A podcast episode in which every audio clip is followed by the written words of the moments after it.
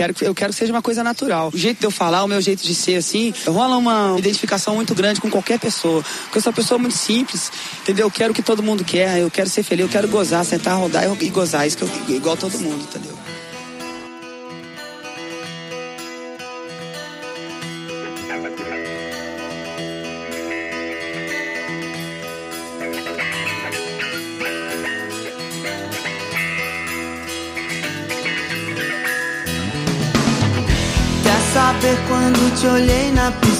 Se apoiando com as mãos na borda, fervendo a água que não era tão fria e um azulejo se partiu porque a porta do nosso amor estava se abrindo e os pés que irão por esse caminho vão terminar no altar.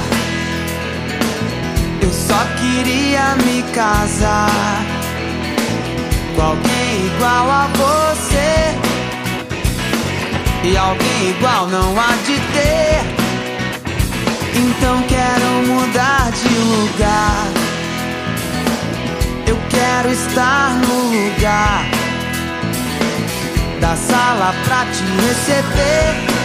Na cor do esmalte que você vai escolher só para as unhas pintar. Quando é que você vai sacar? Que o vão que fazem em suas mãos é só porque você não está comigo. Só é possível te amar.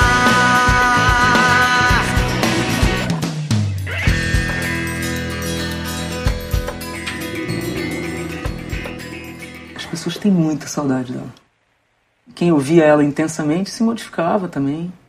Eu não estava nem um pouco interessado em, em conversar dela, falar dela. E acaba que, mesmo sem querer, ela que não queria falar de pensamento, mas ela provocou muito pensamento, muito discurso, muita, muita defesa, muito ataque. Então é uma utilidade que vai ainda para além da música, né? As lembranças que não saem da minha memória são da caça no palco, né? Toda vez que a Cássia começava a cantar, e eu lembrando agora de novo, eu ficava toda arrepiada, né? Filha da puta. É o que a gente falava, como é que ela consegue cantar com essa emoção, com essa, com essa voz? Puta, a minha lembrança.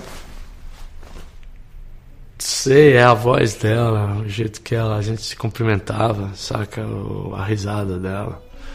Eu, eu, a melhor lembrança é isso.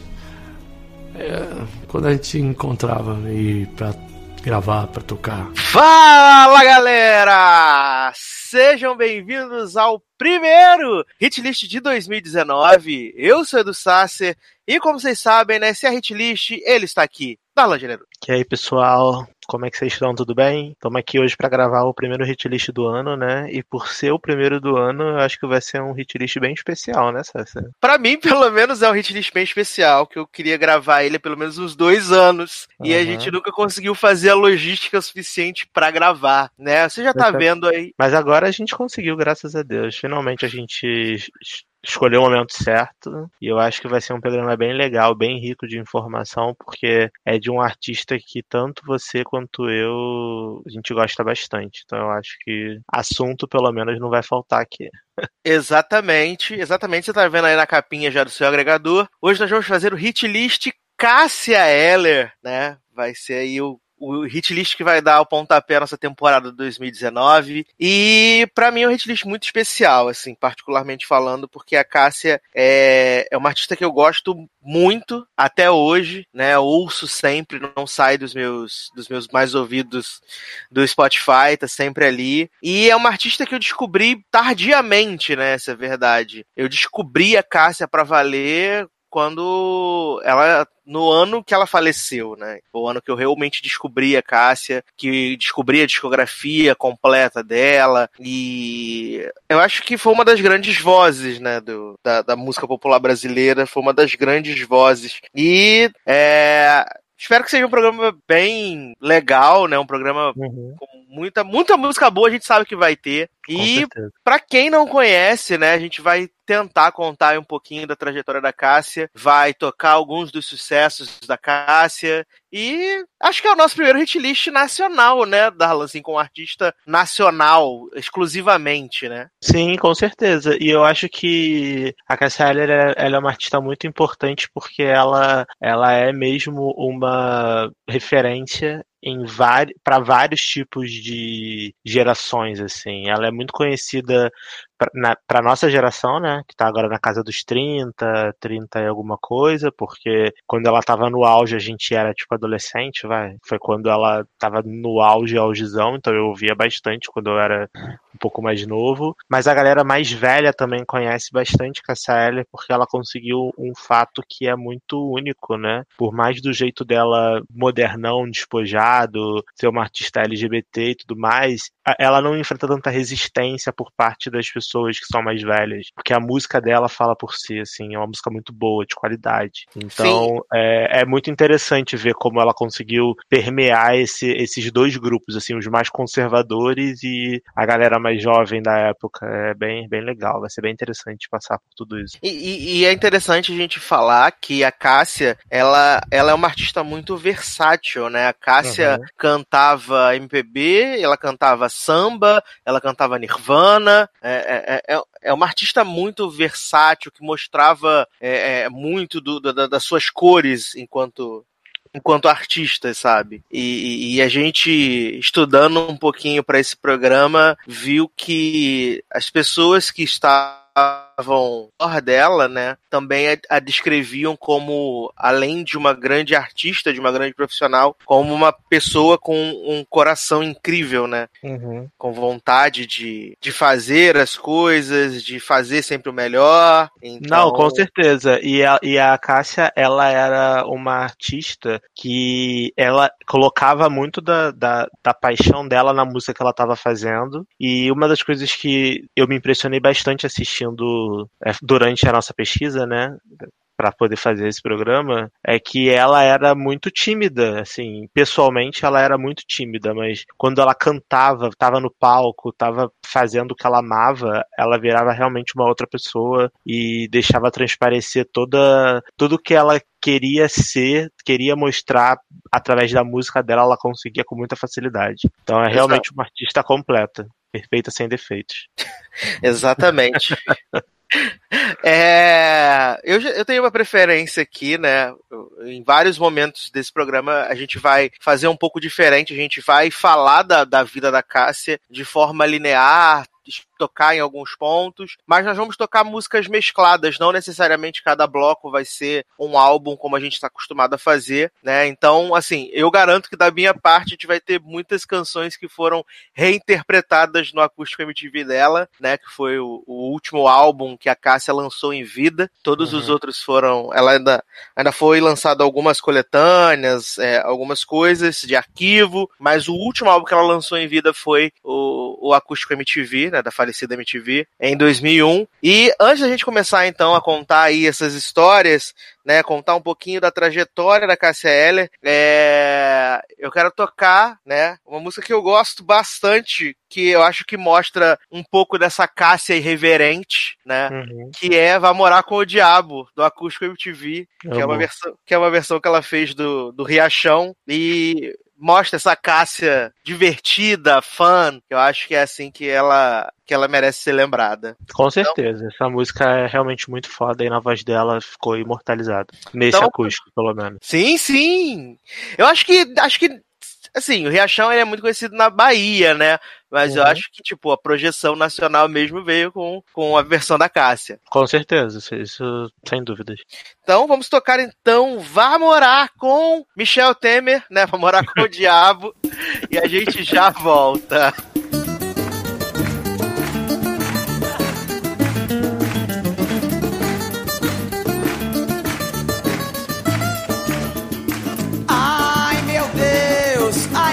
Deus, o que é que há? Ai meu Deus, ai meu Deus, o que é que há? A nega lá em casa não quer trabalhar. Se a panela tá suja, ela não quer lavar. Quer comer engordurado, não quer cozinhar. Se a roupa tá lavada, não quer engomar. E se o lixo tá no canto, não quer apanhar. E pra varrer o barracão eu tenho que pagar. Se ela deita de um lado, não quer se virar. A esteira que ela dorme, não quer enrolar. Quer agora um Cadillac para passear.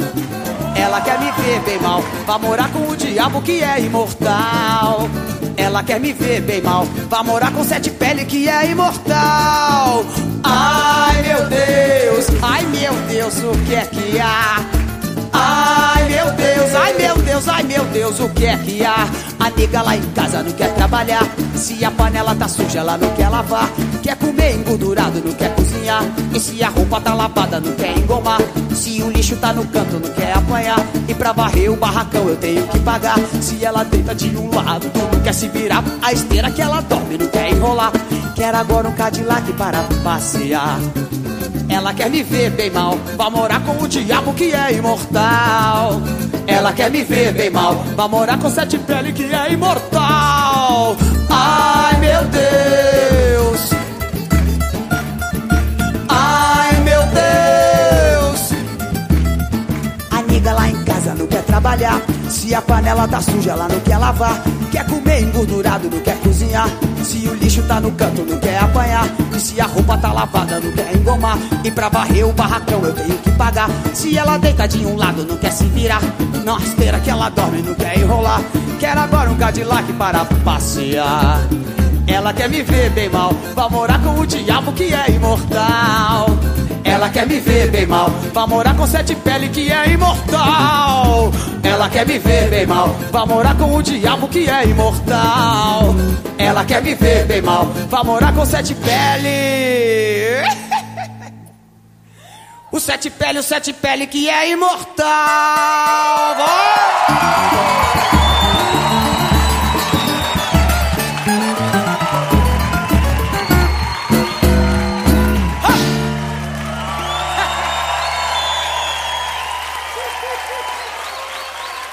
Isso aí, Riachão.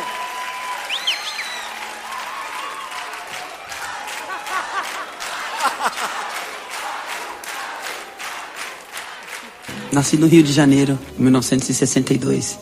Morei só os meus seis primeiros anos lá, depois fui para Belo Horizonte e Santarém do Pará, e voltei para Belo Horizonte, depois para o Rio, depois para Brasília em 81. Aí foi lá que eu comecei a cantar. Papai é mestre de saltos, ele é paraquedista. Papai ia trabalhar, a gente só via ele praticamente fim de semana. E mamãe que pegava no pesado com a gente dentro de casa. Aí não é mole, cinco crianças impossíveis assim, aí não dá.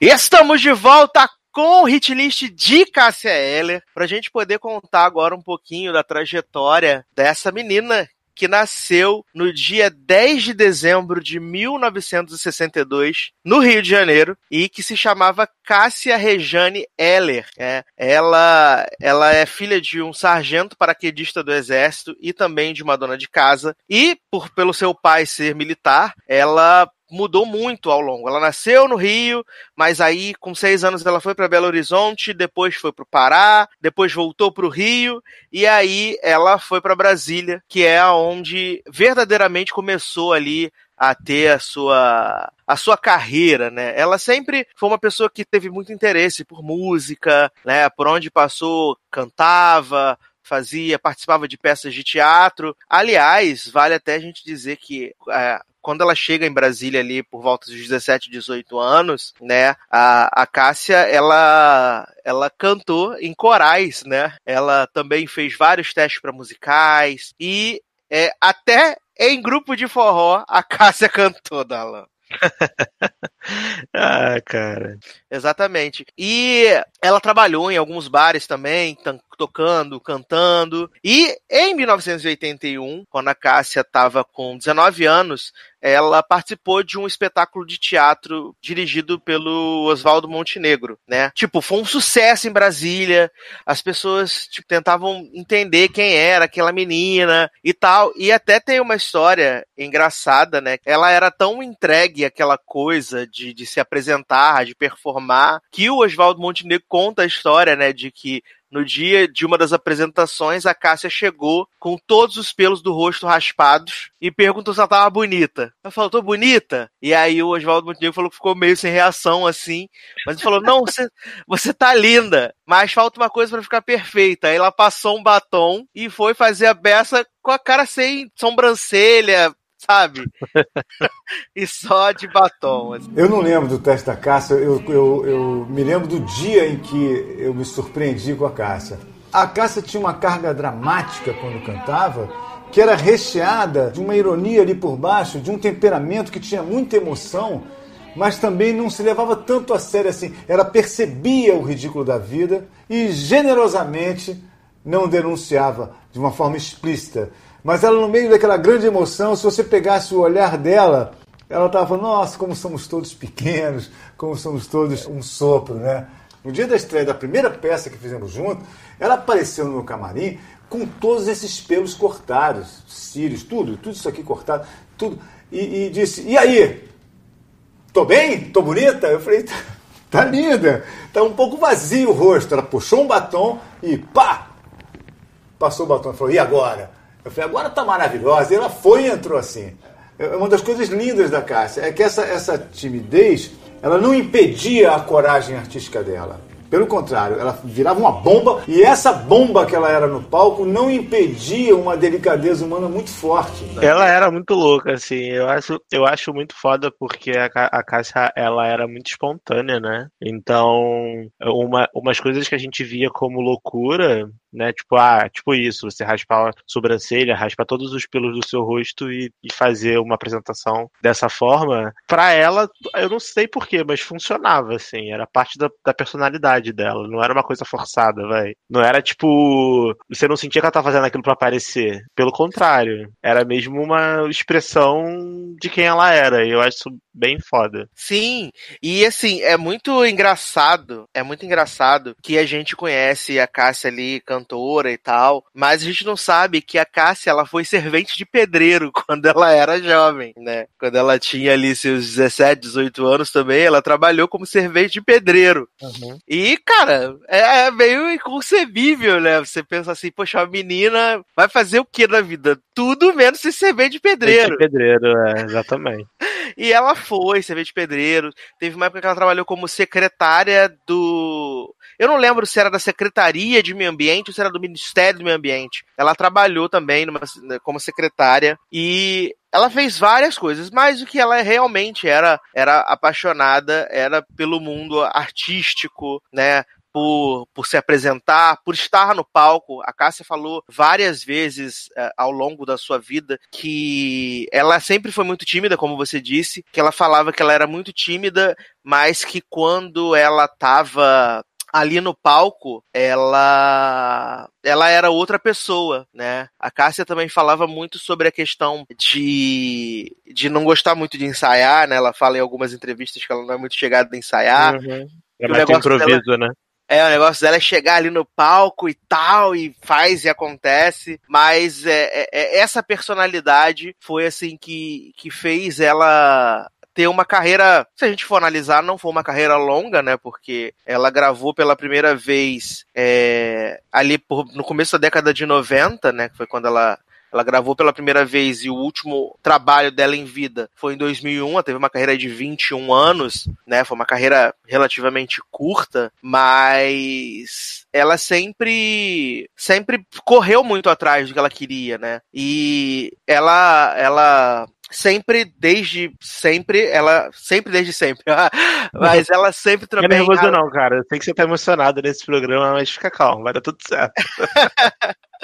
ela co continuava insistindo nessa, nessa questão de, de performar e tal. E foi numa dessas performances dela, inclusive, né? Num dos shows ali que ela fazia nos bares e tal, que ela conheceu a companheira dela, a Maria Eugênia, ficou com uhum. ela junto 14 anos. E é até engraçado que a Maria Eugênia conta, né, a história que quando ela foi ver, ela viu a, a Cássia performando e ela tava com o namorado, a Maria Eugênia tava com o namorado dela, e aí ela via a, a Cássia, viu a Cássia performando, e cantou Beatles e tal. E aí falou que quando acabou o show, ela foi conhecer a Cássia, né, nos, nos fundos lá e tal. E aí ela chegou pra Cássia e falou assim: Você é muito boa. Você é tão boa que chegou que arrepiou meus pelos do cu. Do cu.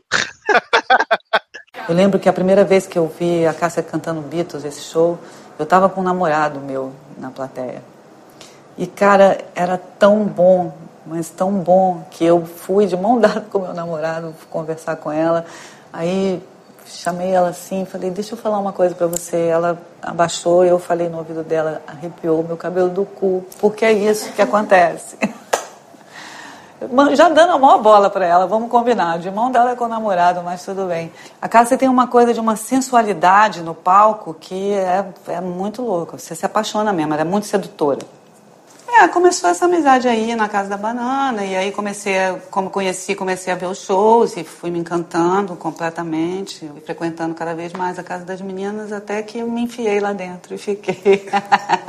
Não saí mais. É, eu acho também é importante a gente falar, né, que a gente, para gravar esse programa, para fazer uma pesquisa bacana para vocês, né, a gente assistiu um documentário muito bom sobre a Cássia Eller, e nesse documentário tem vários depoimentos dela, da da, das pessoas próximas, dos músicos que trabalhavam com ela, etc. Então, ao longo desse podcast, a gente vai, obviamente, comentando alguns fatos que a gente acabou descobrindo através desse documentário. Só mesmo... Aí no final, Sassa vai colocar no post o nome do documentário e tudo mais, que eu não vou lembrar agora o nome. Sim, e ao longo. É não, eu, eu quero dizer que ao longo do programa você vai ouvir trechos, né? Ah, é?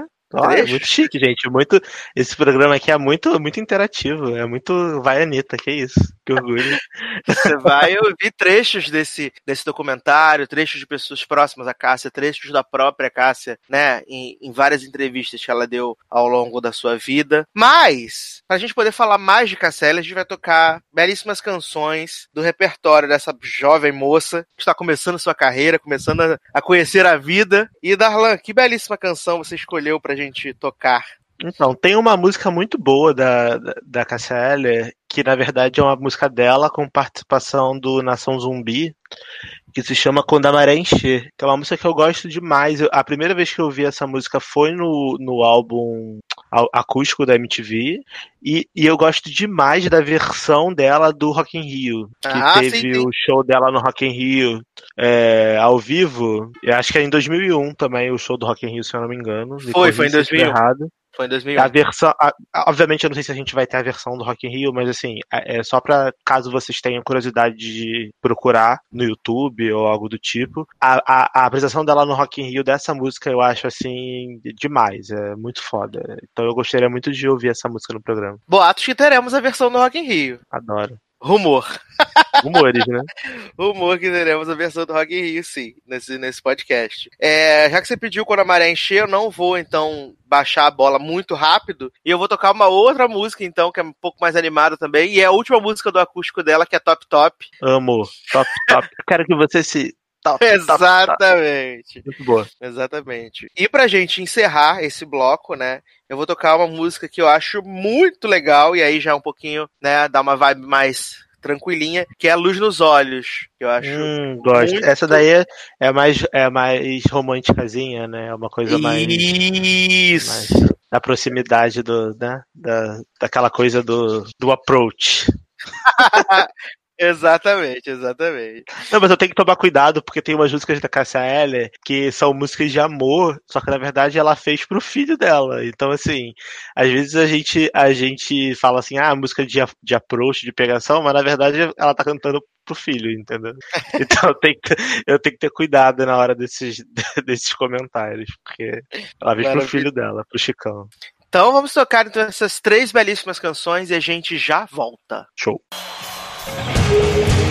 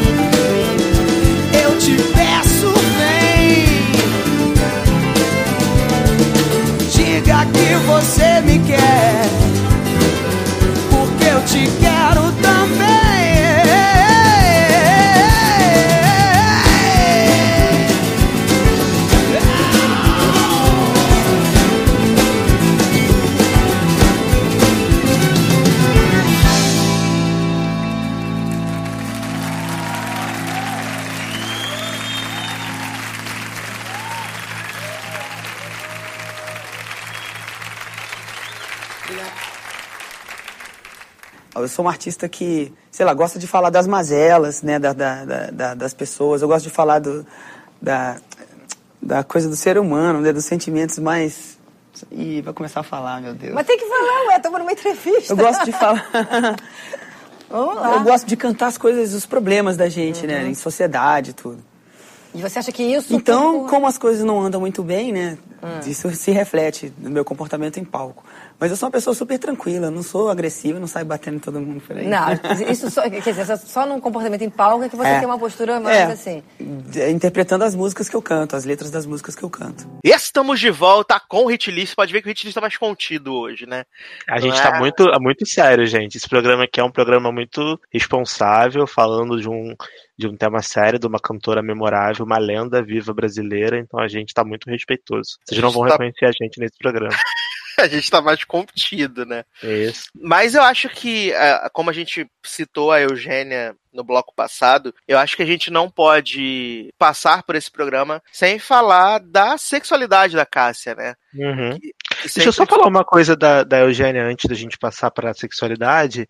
Claro. É muito interessante porque a Eugênia, eu obviamente eu conhecia ela, né? Porque você eu ouvia as músicas, acompanhava de- por alto a carreira da Cássia Eller, mas depois de ter assistido esse documentário, que é basicamente ela, né, falando sobre vários depoimentos dela, enfim, a, to- to- todos esses anos que ela passou junto com a Cássia, é muito interessante o quão foda essa mulher, né? Porque ela ela falou é, no, o primeiro depoimento dela, dela contando que como ela conheceu a Cássia, esse que você falou no, no último bloco, que arrepiou até o pelo do cu dela, e aí ela, ela tinha lá o, o namorado dela lá, noivo, e aí ela largou tudo pra ficar com a Cássia Eller, e foi uma paixão assim muito repentina, né? Porque a Cássia Eller, ela era uma mulher muito, apesar dela ser muito tímida, ela era muito bem resolvida com o que ela queria da vida dela. E isso é muito foda, assim. Ela, Sim. pelo menos, ela, ela nunca escondeu quem ela era e nunca sentiu vergonha de ser quem ela era, porque não é motivo pra ter vergonha mesmo. Quem ela ama, quem ela quer ser, o que ela quer fazer da vida dela, é uma coisa que diz respeito apenas a ela. Então eu acho muito foda como essa relação da Eugênia e da, e da Cassia foi uma relação tão é, eu esqueci a palavra agora. Eu queria, eu queria ser muito PNC nesse momento, falar uma palavra muito bonita, pra parecer que eu sou muito inteligente, mas eu esqueci a palavra. É uma relação muito é, platônica. Não sei se é platônica a palavra que eu quero dizer. Quando é, tipo, muito repentino e você fica. As duas partes ficam, tipo, de quatro uma pela outra. E É, eu acho que é coisa... isso mesmo. Acho que É, então, é uma coisa muito rápida, assim. Foi rápido, mas foi muito intenso e, e as duas se amavam tanto que elas conseguiram é, conviver com as diferenças que elas tinham e tiveram um relacionamento assim muito foda ao longo de, de todos esses anos que elas passaram juntas. Então, eu acho que a Cassia era muito foda, mas a Eugênia também é uma mulher que merece todo o destaque por todo o apoio que ela deu pra, pra Cássia ao longo de todos esses anos de carreira. E a gente vai ver aí pela frente que a Cássia era uma pessoa muito fácil no, no âmbito de relacionamento. Então essa mulher realmente ela, ela é bem foda mesmo. Exato, porque a Cássia, ela sempre teve a questão da sexualidade dela aparentemente muito bem resolvida, né? A Uhum. questão de, de, de, de, de gostar de mulheres e tal. Mas parece que ela era muito agitada, né? Como você falou, que Uhum. é, mesmo nesse tempo de 14 anos que ela teve junto com a Eugênia, é, foi permitido entre elas que elas tivessem outros relacionamentos e tal. Tanto que se especula muito, e muitas pessoas dizem que é verdade, que a Cássia teve um relacionamento com a Lan Lan, né? Que é, É, a, que é a atual acho é. namorada da, da Morena, né? Ah, da Morena é verdade. Mas eu acho que isso é, é aberto, não? Não é especula. Acho que é. É porque É nunca foi. sabido. É porque nunca foi, tipo, assim. Porque como a, a, a esposa oficial da Cássia sempre foi a Eugênia, Uhum, né? Nunca teve essa coisa assim de, de tipo, Cássia e Lan Lan namoram, mas Entendi. é, é sabido, né, que elas passavam muito tempo em tour e tal. E até a forma que ela conheceu o Lan Lan, que era pra, pra fazer uma, uma, uma música no show e só, e aí de repente a Cássia já colocou ela na tour pra poder estar sempre Uhum. junto e tal, né? É, tem essa, essa questão de que elas tiveram realmente um envolvimento amoroso e tal. E, e é muito engraçado né? Porque a gente, a gente estudando, vendo documentário, vendo os vídeos, tem um depoimento da, do, de uma, a, da menina que fazia dupla com a Cássia, tipo, no período que ela tava ali em Brasília, que era a Janete, né? Que elas falavam que ela- elas eram muito amigas, estavam sempre juntas e próximas e tal. E, tipo, a, a Janete meio que confundiu amizade com amor, né? Uhum. E aí ela fala que elas insinuaram insinuou pra Cássia e, tipo, que queria namorar e tal. E a Cássia falou assim: vamos parar. Você não gosta disso, você não é sapatão.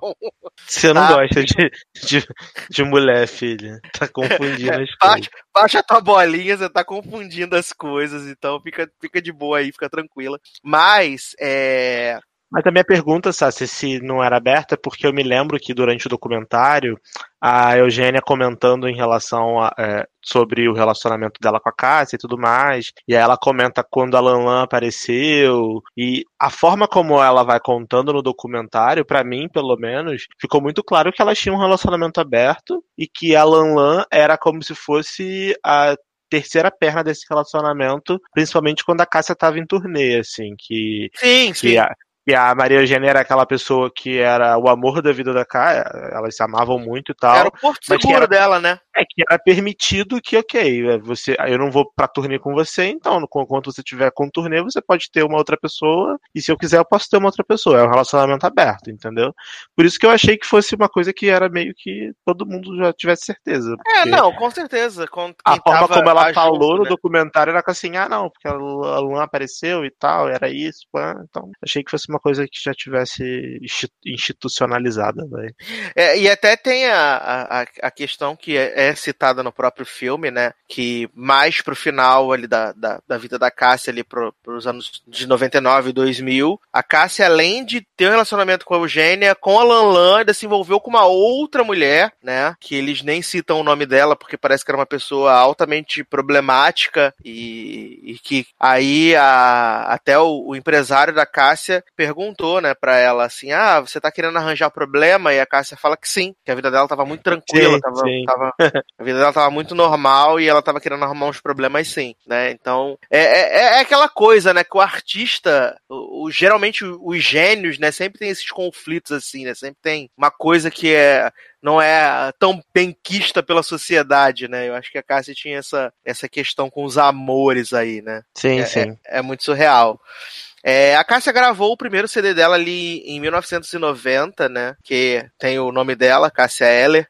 Esse, esse álbum, pra época ali, pra 1990, né? Vendeu aproximadamente, né? Mais ou menos 60 mil cópias. Então foi, assim, um álbum muito bem quisto, bem avaliado. As pessoas, né? Falando muito de quem era aquela voz, aquela, aquela pessoa e ajudou ela a, a, a sair ali de Brasília e vir pro Rio de Janeiro, né? Aonde eles alugaram uma casa e, tipo, todo mundo foi morar na mesma casa, né? Ah, aí essa história é muito legal. Muito legal. Foi todo mundo morar na mesma casa e eles falaram que era meio coisa, meio novos baianos, né? E eu, eu acho, eu acho muito honesto é, essa questão de eles assumirem que eles bebiam, que eles se drogavam, sabe? É, é, de não ser uma coisa que fica obscura, escondida, que não pode se falar sobre isso, não é nenhum tabu, sabe? Eles Sim, falam- eu acho que eu acho que houve, houve uma, uma, um retrocesso, cara, em relação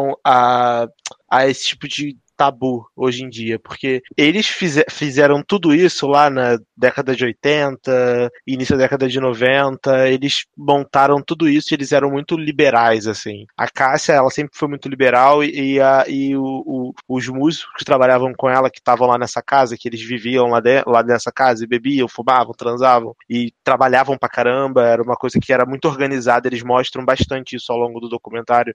Todo mundo achava que era uma zona fodida e na verdade eles eram muito organizados, tipo, todo mundo se respeitava, todo mundo trabalhava. Obviamente tinha os momentos de diversão e lazer, mas ali era bem focado pra poder produzir música. Esse primeiro ano que a Cássia passou aqui, ela morou com, com o Anderson nos apartes, num aparte hotel, assim. Depois resolveu-se alugar essa casa e fazer um estúdio na garagem da casa. E aí foi a experiência nós baianos, né? Porque foi todo mundo morar junto. Tinha, tinha muito movimento mesmo de músico e, de, e tinha festa também, claro. Sexo, drogas e rock and roll.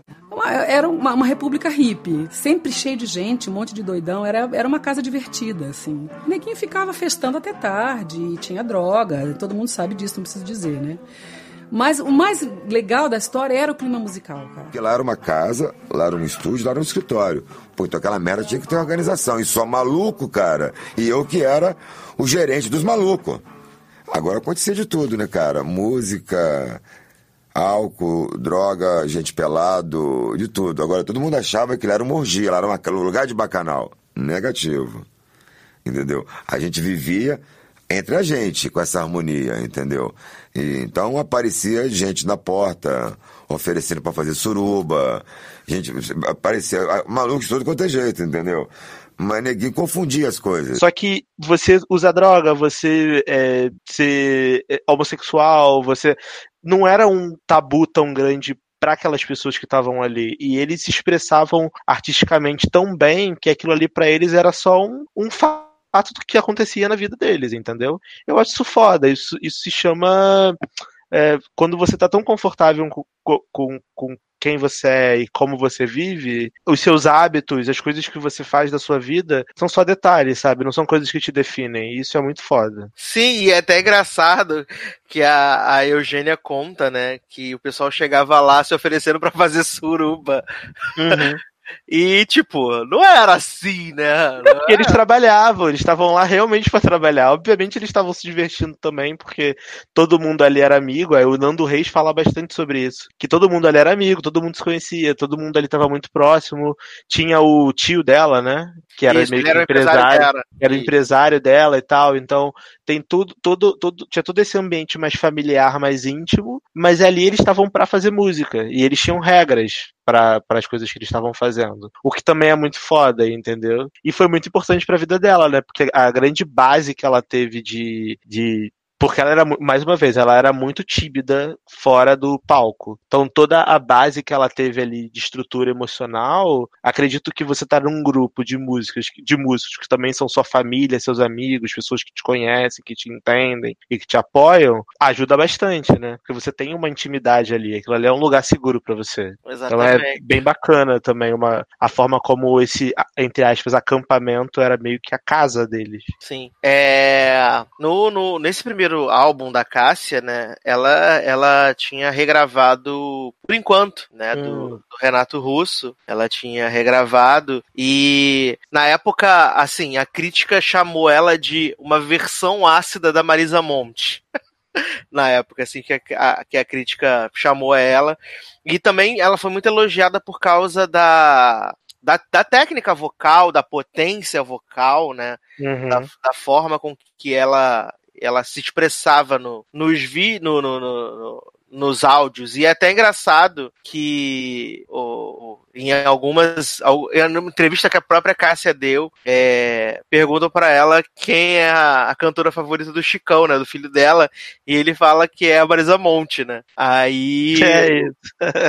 o, entrevistador pergunta por quê, aí ele, é, ela fala que o Chicão diz que ela não canta, ela berra, né? E, e- é muito engraçado, né, saber isso. Você tem uma. A sua mãe é cantora e aí, tipo, seu, seu artista favorito é outro, sabe? Chicão, como é que tá? Tá bom. Tá com que idade? teu Seis, filho? seis anos. Tá com seis anos? Já gosta de música? Bastante, gosta muito. Qual é a cantora preferida dele? Marisa Monte. E a mamãe? Ele gosta também. Ele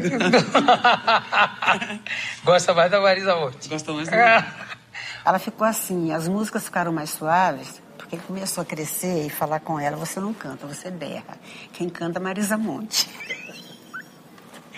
Aí ela começou a se policiar e foi, né, melhorou bem o repertório dela. E ela falou que ela ficou super ofendida, né? E aí ela começou a tentar explorar esse lado mais suave da voz dela e criar músicas mais eh, melódicas e mais. Que, que o filho dela pudesse ouvir e gostar, né? De ouvir as músicas dela. É bem engraçado isso, né? Exatamente, é verdade. Aí, em 92, a Cássia lançou mais um álbum, né, que foi o Marginal, que esse álbum vendeu um pouco menos do que, do que o primeiro álbum, né, vendeu em torno de 40 mil cópias, e ele é o, o- o disco menos vendido, né, da, da Cássia, assim, da carreira dela inteira. E a Cássia ela não era conhecida por ser assim é, uma grande compositora, né? Tanto que nesse álbum ela assina ali uma, uma composição que é justamente a canção título, o Marginal, que ela compõe com mais três pessoas. Na verdade são duas canções, o Marginal e eles que ela compõe com mais duas pessoas, mas não era assim a grande, a grande, ela não era conhecida por ser uma grande compositora, e sim uma grande intérprete, né? Uhum. E é assim, é, muito, muito do, do, do insucesso, entre aspas, desse disco se deve ao fato de que ele foi um disco lançado sem muita, sem muita pretensão comercial, na verdade, né? Ele era, ele é um disco um tanto quanto experimental e aí acabou, né, não, não vendendo tanto, mas ainda assim é um disco, é um disco bem legal, mas para mim assim, o meu disco assim, favorito além do acústico, né? É o disco seguinte que também tem o nome dela, né? Cássia Eller também.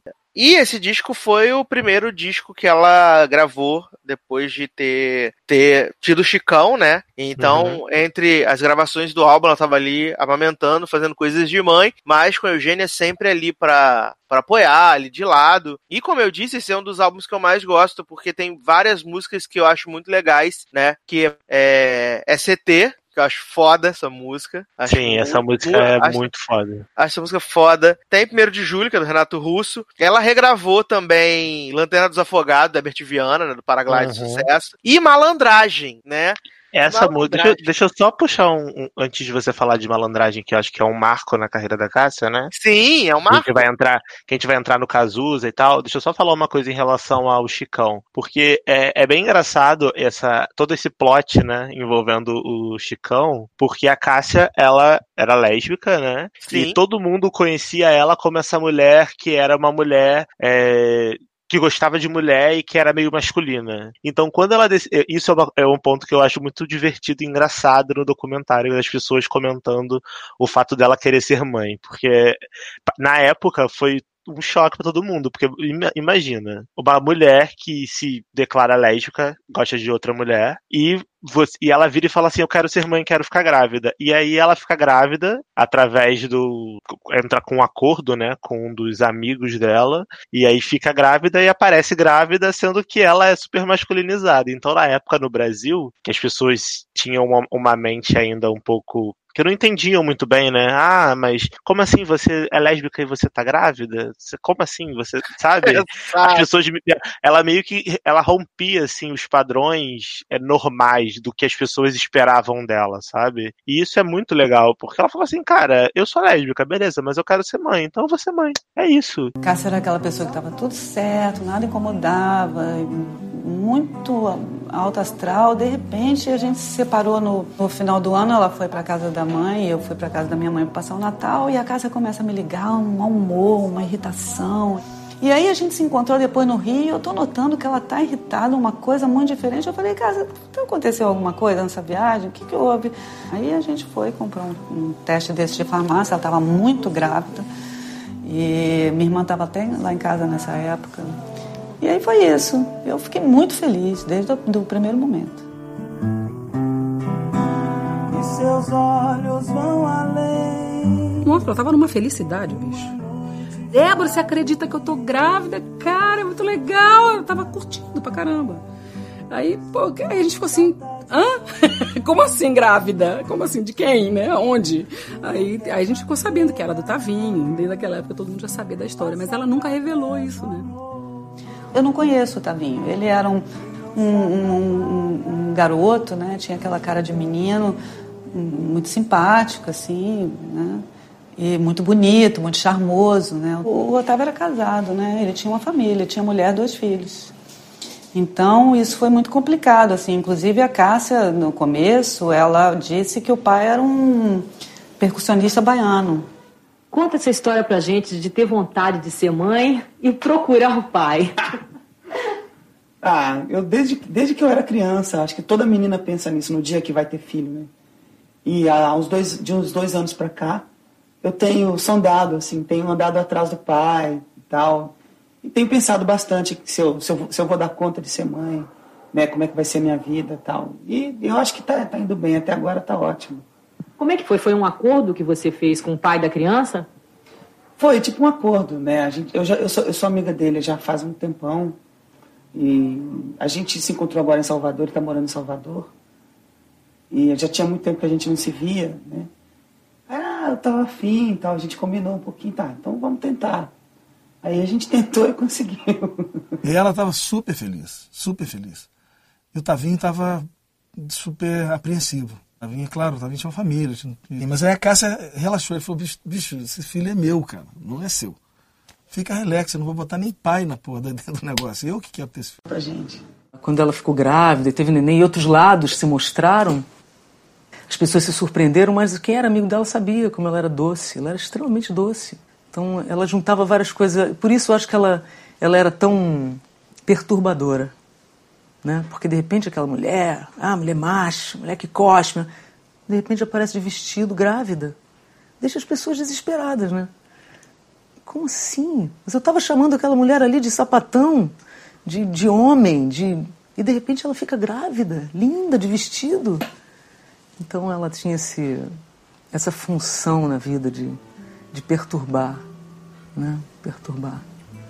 E isso não é para qualquer um. E ela foi mãe, o, o Chicão é, foi, é, foi o amor da vida dela, né? A Maria Eugênia, obviamente, foi a mulher da vida dela, mas o, o Chicão foi o, o homem da vida dela, essa criança era tudo para ela, né? Ela se dedicou inteiramente para esse filho e foi realmente um marco na carreira dela ter sido mãe, porque através da, da, dessa gravidez que ela teve e do nascimento do Chicão, que ela começou essa nova fase dela mais suave, como eu falei no, anteriormente. Ela começou a, a cantar músicas mais suaves, músicas que o, o filho dela pudesse ouvir e gostar. É, e ela sempre foi muito experimental, então é bem interessante quando esse terceiro álbum vem que como o Sasser falou, foi o primeiro álbum depois do Nascimento do Chicão, você vê que as músicas aqui estão muito mais comerciais, vai. Se você pegar, por exemplo, o primeiro de julho, pega Lanterna dos Afogados que ela regravou, você pega a Malandragem, que é do Cazuza, porra,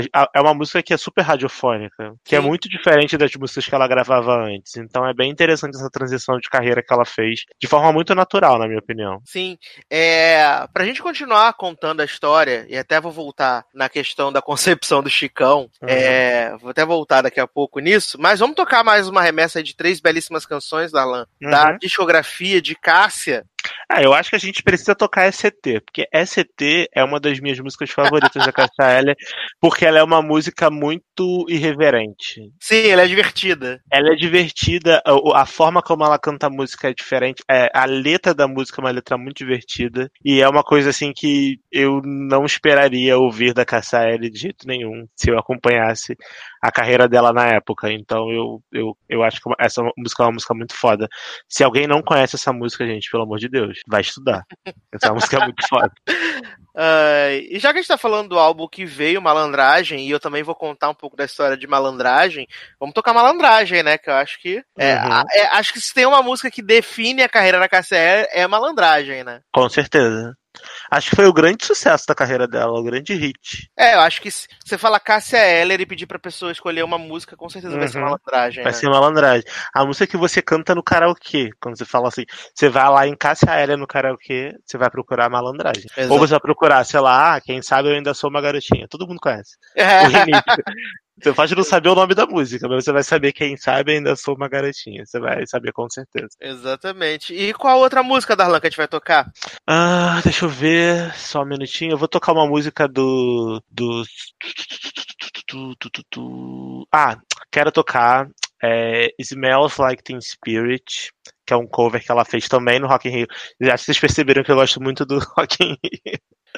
que, é o, que é o cover que ela fez no Rock in Rio, que encerrou o show dela no Rock in Rio, que é um, assim, na minha opinião, um dos momentos altos da, da vida dela e da carreira dela, porque é uma música muito foda e ela, pelo menos assistindo o documentário e assistindo no YouTube o vídeo dela cantando essa música, ela vê que ela tá realizada e muito feliz cantando isso. Então merece. Então, Smells Like Teen Spirit, cover que ela fez. Tô bem. E a gente já volta.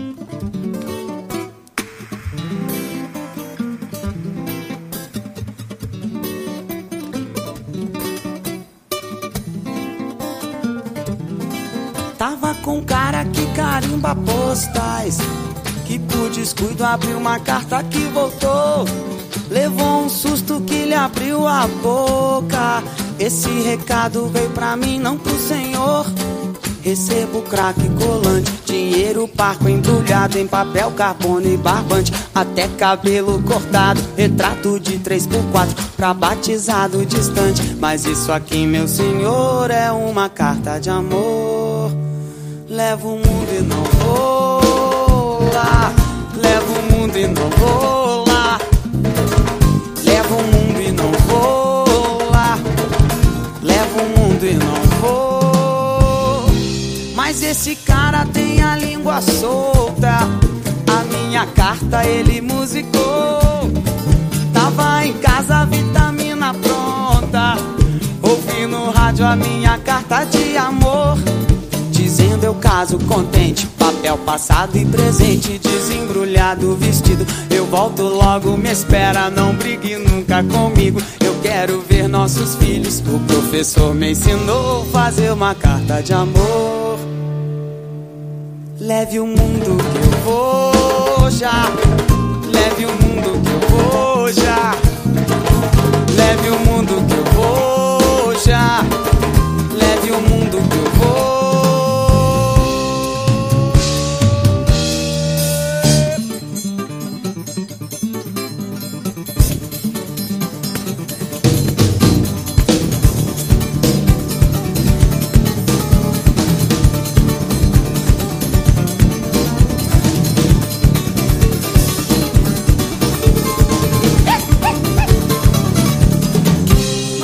esse cara tem a língua solta. A minha carta ele musicou. Tava em casa, vitamina pronta. Ouvi no rádio a minha carta, sim senhor. Dizendo eu caso contente, papel passado e presente. Desembrulhado vestido, eu volto logo, me espera, não brigue nunca comigo. Eu quero ver nossos filhos. O professor me ensinou fazer uma carta de amor. Leve o mundo que eu vou já. Leve o mundo que eu vou já. Leve o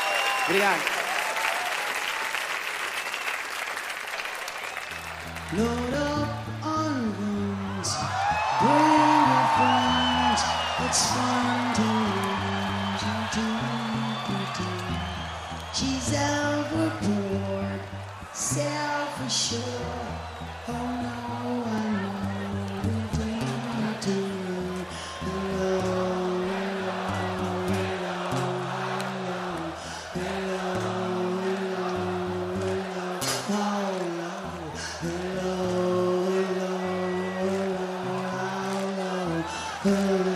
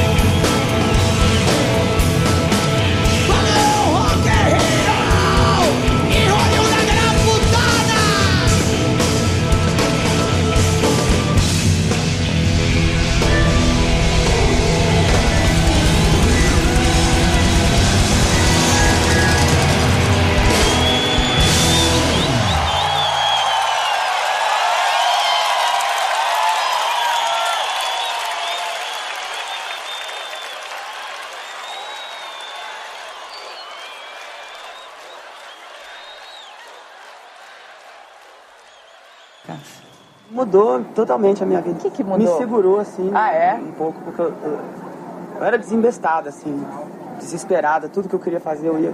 Eu fazia até. Até. até eu pagar.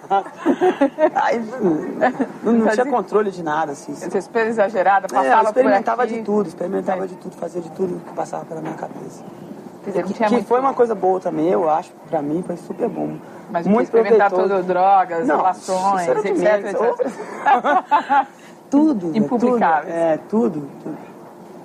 Mas assim, aí eu tava com 30 anos na época. Falei, ah, acho que tá bom, né?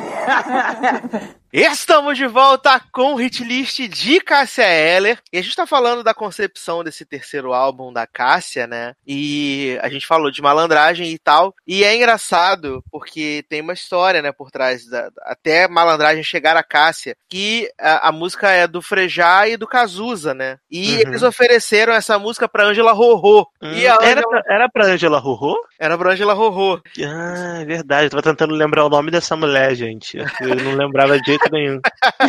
Eles ofereceram pra Angela Rorô. E a Angela Rorô dá uma entrevista maravilhosa, né? Provavelmente você vai ouvir o trecho agora. Não, o negócio é o seguinte, o baú o Frejá fez com Cazuza a malandragem. Nessa época eu tava sem beber, mas não tava muito bem não, tava meia de porre ainda. Aí o Cazuza telefonou, pô, cara, você tem que gravar isso, vamos descolar aí, se tivesse sem gravadora. Xinguei, eu falei, você enfia isto no rabo, Caju. Fala pro Frejá que a musiquinha dele é muito bonitinha. Mas esse negócio de meia, três quartos, esperando o ônibus da escola sozinho, isso é coisa de louco. Você tá doido, como sempre, pagando mico. Fiquei puta, achei uma ofensa. Aí ele até brincou dizendo assim, coisas do Caju, né? Vou dar pra uma arca inimiga sua. Imagina, a Zizi. Pô, grande Zizi aí, ó. Paz e amor, grande lembrança, grande amiga ao longe, né? Fazendo sucesso, mais dinheiro do que eu.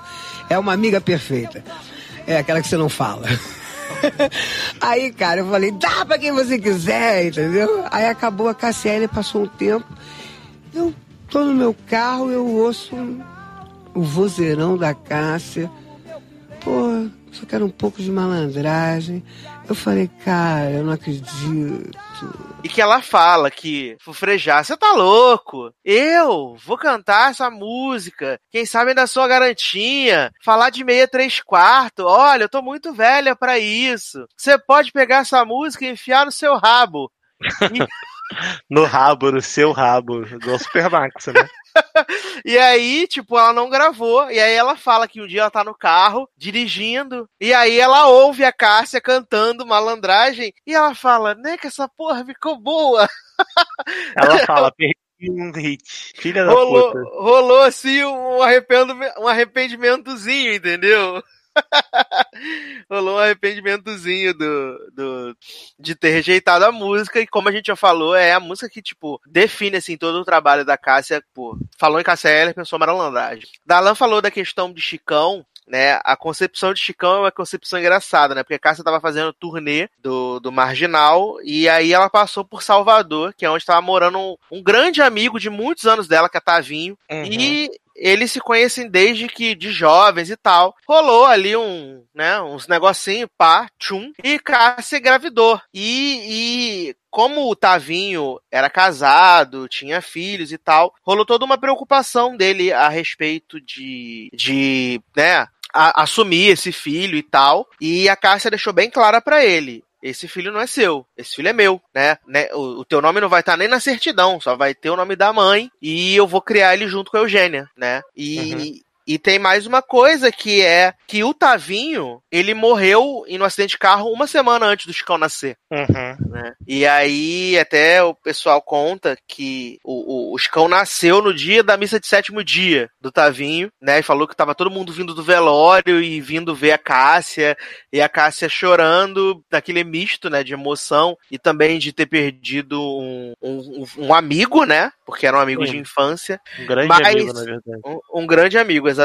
Tem várias fotos dele juntos e tal. E, e Darlan falou da, da questão do Chicão ter sido o grande amor da vida da Cássia. É, eu lembro de ter visto uma entrevista da Cássia que o repórter pergunta pra ela ah, quanto tempo você já tá em turnê e tal. Aí ela fala, ah, quanto tempo você tá sem ver o Chicão? Ele fala, ah, já tô há uns 18 dias sem ver o Chicão. E aí ele pergunta, ah, mas quanto é a saudade? Ah, a saudade é muito grande, né? Daqui a umas três horas eu vou estar indo para poder ficar com ele e tal. E hoje em dia, né, é, eu não sei se, se o Darlan já viu imagens do Chicão, tipo, atuais. Já. Uhum. E ele é bizarramente muito parecido com ela. No jeito de falar, no jeito de se expressar. Ele, ele, ele, ele, é, ele é muito igual a ela, cara. Ele é Sim. muito igual a ela, sabe? Sim, ele, ele participou do. Alguma premiação que ele foi pegar um prêmio em nome dela, se eu não me engano, recentemente. E ele tá bem parecido com ela. Tipo, a mesma cara, mesmo sorriso, me- mesmo jeito, mesmo tudo. É bizarro como parece. Exato. É impressionante. Se eu acreditasse em reencarnação, eu falaria em reencarnação, mas não faz sentido porque ele já era nascido quando ela morreu. mas, é, mas é muito igual, gente. É muito igual. Se você pegar a foto um do lado do outro, você vai ver que é muito igual. É muito igual, né, cara? É muito igual.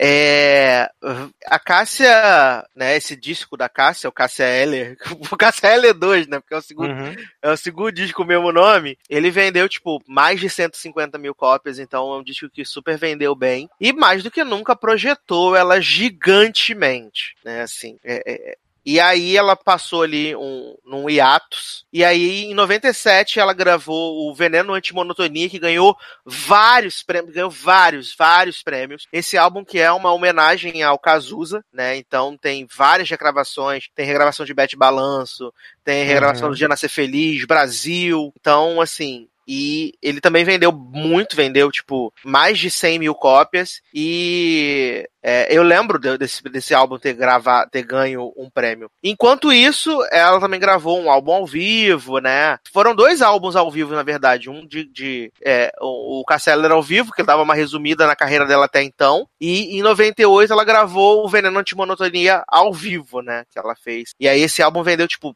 também mais de 100 mil cópias, então foi super, foi super, super bem-vindo, assim, super bem, super bem quisto. Mas eu me lembro que o primeiro álbum da Cássia que eu vim a ouvir após o Acústico MTV foi com certeza o Com Você Meu Mundo Ficaria Completo, de 1999. Uhum. Eu, eu lembro do- de ver na MTV o making off do clipe de Segundo Sol, que ela tá com a mesma roupa da capa, né? Que ela tá com uma blusa, só uma blusa cinza, e ela tá só de calcinha. E, eu- e eu me lembro de. de Capa icônica. Essa capa é icônica. Tipo, todo mundo. Eu me lembro de ter visto, de já ter visto essa capa em loja de disco ou algo do tipo. Porque é realmente uma capa icônica. Assim, Dela.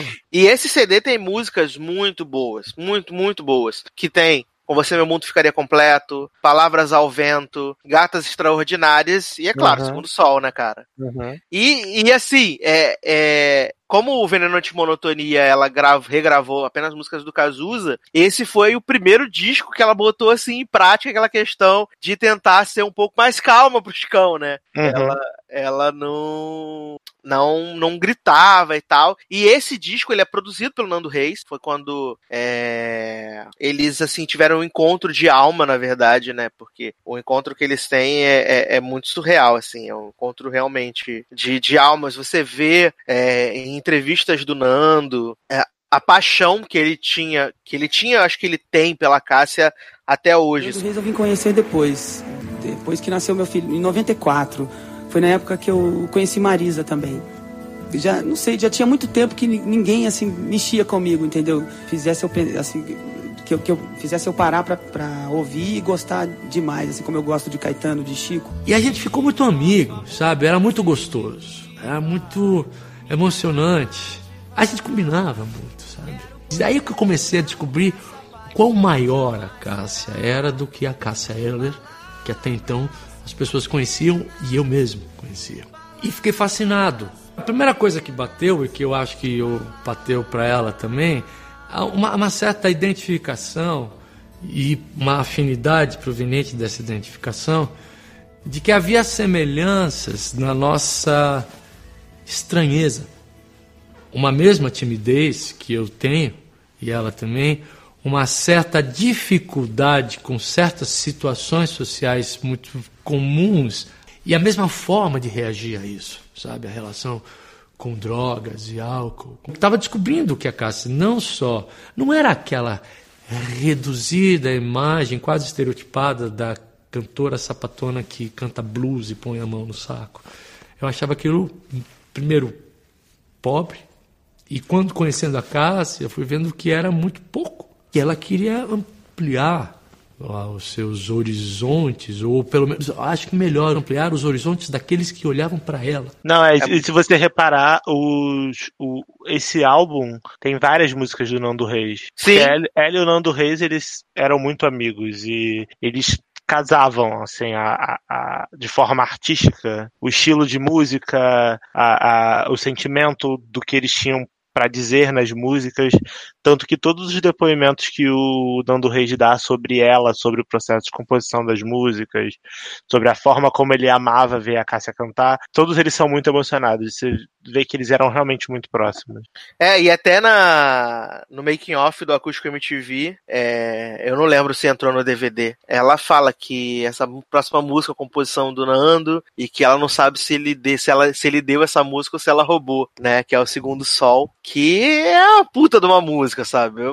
É música foda. Essa música é foda. essa música é demais demais Essa é um clássico foda. é um Sim, clássico É, é, é muito foda, sabe? Então, assim, é... E, e- e essa, essa paixão do Nando pela Cássia, da Cássia pelo Nando, é... esse disco vendeu mais de 300 mil cópias, então é um sucesso, assim, incontestável, real Uhum. né? E a Cássia tava fazendo muitos shows e tal, mas apesar de tipo ela ter se firmado como uma grande cantora do mercado nacional, como ter se firmado como um grande um dos grandes nomes da MPB, é, a Cássia estava passando por sérios problemas financeiros nessa época, né? Ela não tava Tava devendo condomínio, tava com uma série de problemas. E o, o- o tio dela, que já tinha trabalhado com ela, voltou, né, a trabalhar com ela para tentar ajustar essas coisas, resolver. E aí a Essa gente. época foi a época que ela começou a se aprofundar nas drogas, não foi? Sim, que ela. começou a usar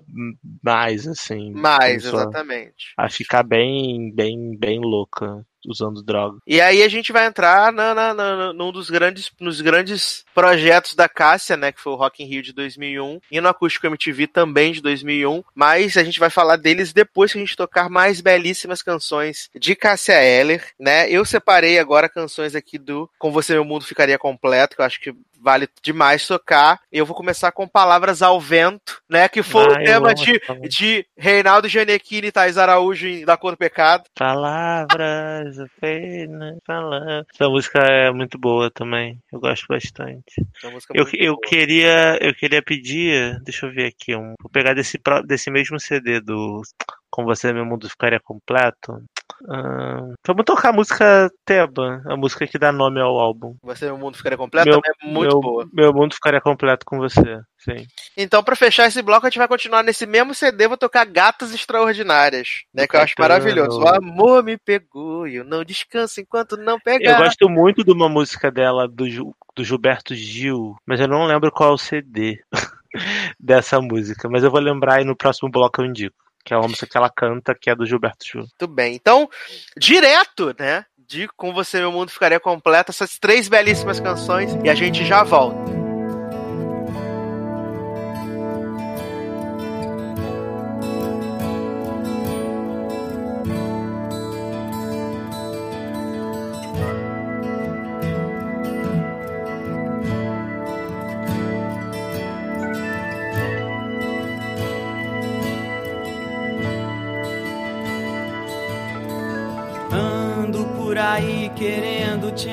Encontrar. Em cada esquina paro, em cada olhar. Deixo a tristeza e trago a esperança em seu lugar. Que o nosso amor pra sempre viva, minha dádiva. Quero poder jurar que essa paixão jamais será. Palavras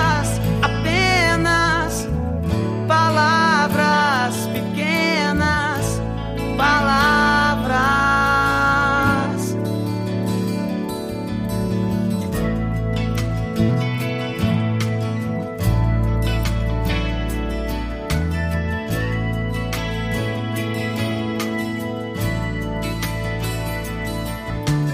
Ando por aí querendo te encontrar. Em cada esquina paro, em cada olhar. Deixo a tristeza e trago a esperança em seu nosso amor pra sempre viva. Minha dádiva.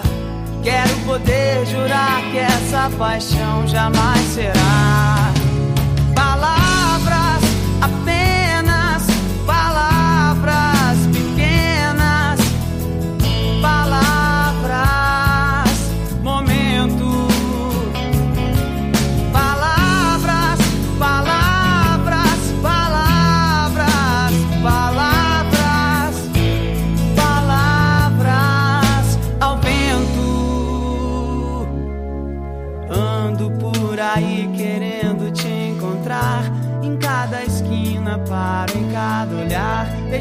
Tristeza e trago a esperança em seu lugar. Que o nosso amor pra sempre viva. Minha dádiva. Quero poder jurar que essa paixão jamais será.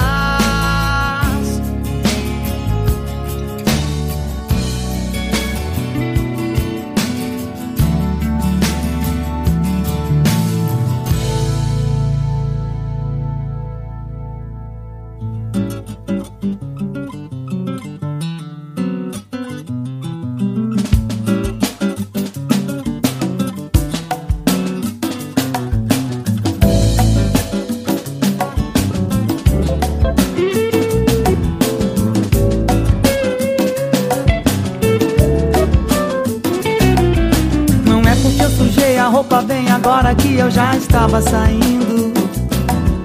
Nem mesmo porque eu peguei o maior trânsito e acabei perdendo o cinema.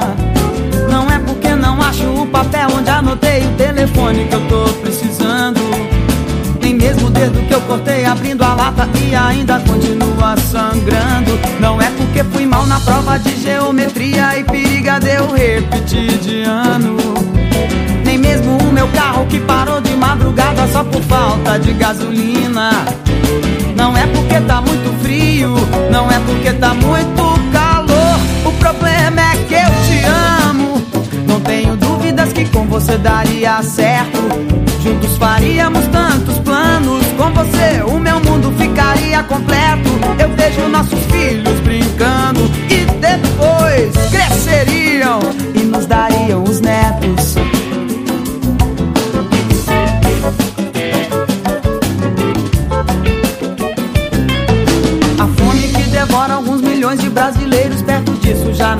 Importância. A morte que nos toma mãe insubstituível, de repente dela já nem me lembro. A derrota de 50 e a campanha de 70 perdem totalmente o seu sentido. As datas, fatos e aniversariantes passam sem deixar o menor vestígio. Injúrias e promessas e mentiras e ofensas caem fora pelo outro ouvido.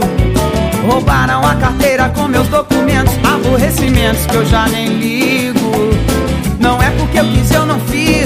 Não é porque eu não fui, eu não vou. O problema é que eu te amo. Não tenho dúvidas que eu queria estar mais perto. Juntos viveríamos por mil anos, porque o nosso mundo estaria completo. Eu vejo nossos filhos brincando com seus filhos, que depois nos trariam bisnetos.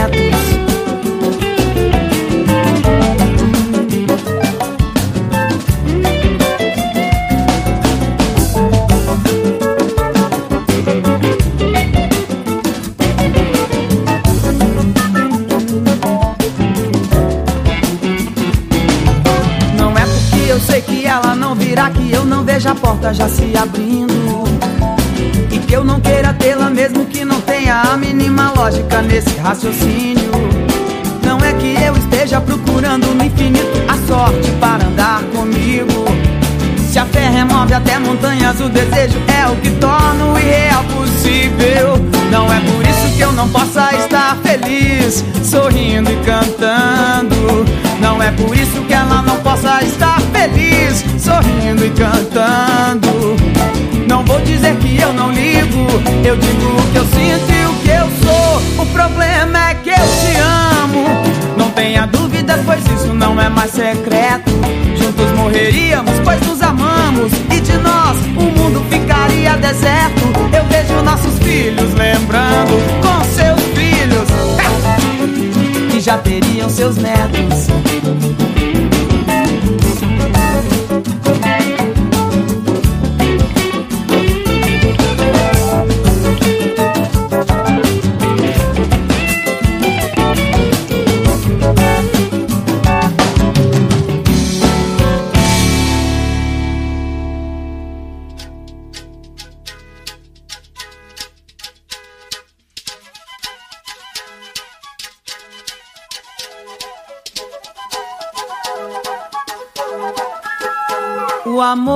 Pegou eu não descanso enquanto não pegar aquela criatura. Saio na noite à procura, o batidão do meu coração na pista escura. Se pego me entrego e fui. Será que ela quererá? Será que ela quer? Será que meu sonho influi? Será que o meu plano é bom? Será que é no tom? Será que ele se conclui? E as gatas extraordinárias que andam nos meios onde ela flui? Será que ela evolui? Será que ela evolui?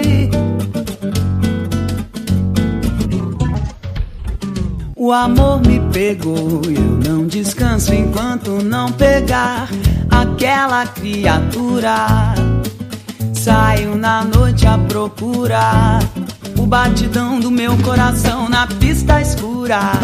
Se pego entrego e fui. Será que ela quererá? Será que ela quer? Será que meu sonho inclui? Será que o meu plano é bom? Será que é no tom? Será que ele se conclui? E as gatas extraordinárias que andam nos meios onde ela flui. Será que ela evolui? Será que ela evolui? E se ela evolui, será que isso me inclui? Tenho que pegar, tenho que pegar, tenho que pegar essa criatura. Que pegar, tenho que pegar, tenho que pegar. Tenho que pegar, tenho que pegar, tenho que pegar essa criatura. Tenho que pegar, tenho que pegar, tenho que pegar. O amor me pegou eu não descanso enquanto não pegar aquela criatura. Saio na noite à procura o batidão do meu coração na pista escura. Se pego e me entrego e fui. Será que ela quererá? Será que ela quer? Será que meu sonho influi? Será que o meu plano é bom? Será que é no tom? Será que ele se conclui? E as gatas extraordinárias que andam nos meios onde ela flui. Será que ela evolui? Será que ela evolui? E se ela evoluir, será que isso me inclui? Tenho que pegar, tenho que pegar, tenho que pegar essa criatura. Pegar, tenho que pegar, tenho que pegar. Tenho que pegar, tenho que pegar, tenho que pegar essa criatura. Tenho que pegar, tenho que pegar, tenho que pegar. Tenho que pegar, tenho que pegar, tenho que pegar essa criatura. Tenho que pegar, tenho que pegar, tenho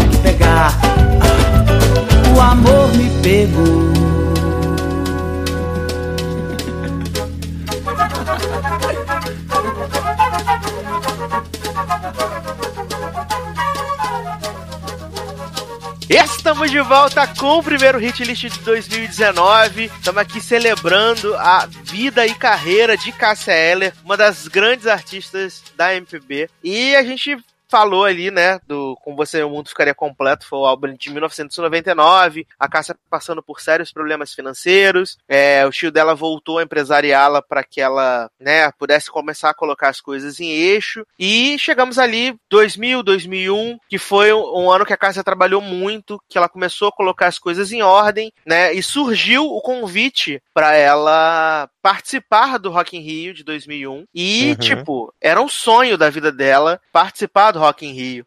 E parece que o cachê era meio zoado, né? Porque eles pagam um cachê menor pro, pros artistas nacionais. E era um cachê super tabelado e tal. E aí o tio dela pergunta pra ela, cara, você quer fazer? E ela fala, pô, meu sonho é tocar no Rock in Rio, quero fazer. E acaba que o cachê que ela ganhou foi, tipo, investido na, na, na, na produção do show, né? Porque você tem a estrutura, mas tem N outra, outras coisas que precisam estar envolvidas, né, nesse, nesse processo. Assim que a gente começou a trabalhar com a Cássia, estava passando por dificuldade financeira, devendo condomínio, é impensável, né? Você falar, pô, não é possível. A Cássia já em 92 mil, já passando dificuldade financeira, mas estava. A Cássia, para se livrar de qualquer problema, ela assinava um papel em branco fácil. Se ela não quisesse mais te ver na vida, o que é que eu preciso? É a assinatura? Ela assinava papel em branco para se livrar de qualquer pessoa. Contrato e escrito também. E aí a gente ressuscitou a turnê do Com Você, que terminou praticamente logo depois do Rock in Rio. Cerveja? Cara, cerveja não vem, né, velho? Rola uma cerveja? Nem se a gente comprar, não pode? O cachê dela do Rock in Rio era um cachê tabelado para todos os artistas nacionais. Foi sempre a grande polêmica. Aí eu levei para Cássia, Cássia, vem cá, tá rolando isso no mercado, um certo boicote, porque ela falou, Ronaldo, eu quero fazer esse show, meu sonho sempre foi tocar no Rock in Rio, e é isso. Então a gente teve que arcar com, sim, com bastante despesas. Cássia, em algum momento te, te passou pela cabeça essa, esse espírito do- de- desse festival, Hum. que é de essa coisa de por um mundo melhor, Sim. enfim, de destinar uma parte da verba a projetos que vão... Projetos Acho que devia ter destinado uma parte até muito maior, assim, do que do que está sendo separado, entendeu? Acho bom, assim, é uma boa iniciativa, mas eh, podia ser bem maior. Porque, por exemplo, o cachê que eu tô ganhando, eu tô gastando ele todinho para fazer esse show. Entendeu? É, por um mundo melhor, pra, eu tô fazendo mais do que todo mundo, assim, os organizadores e tudo.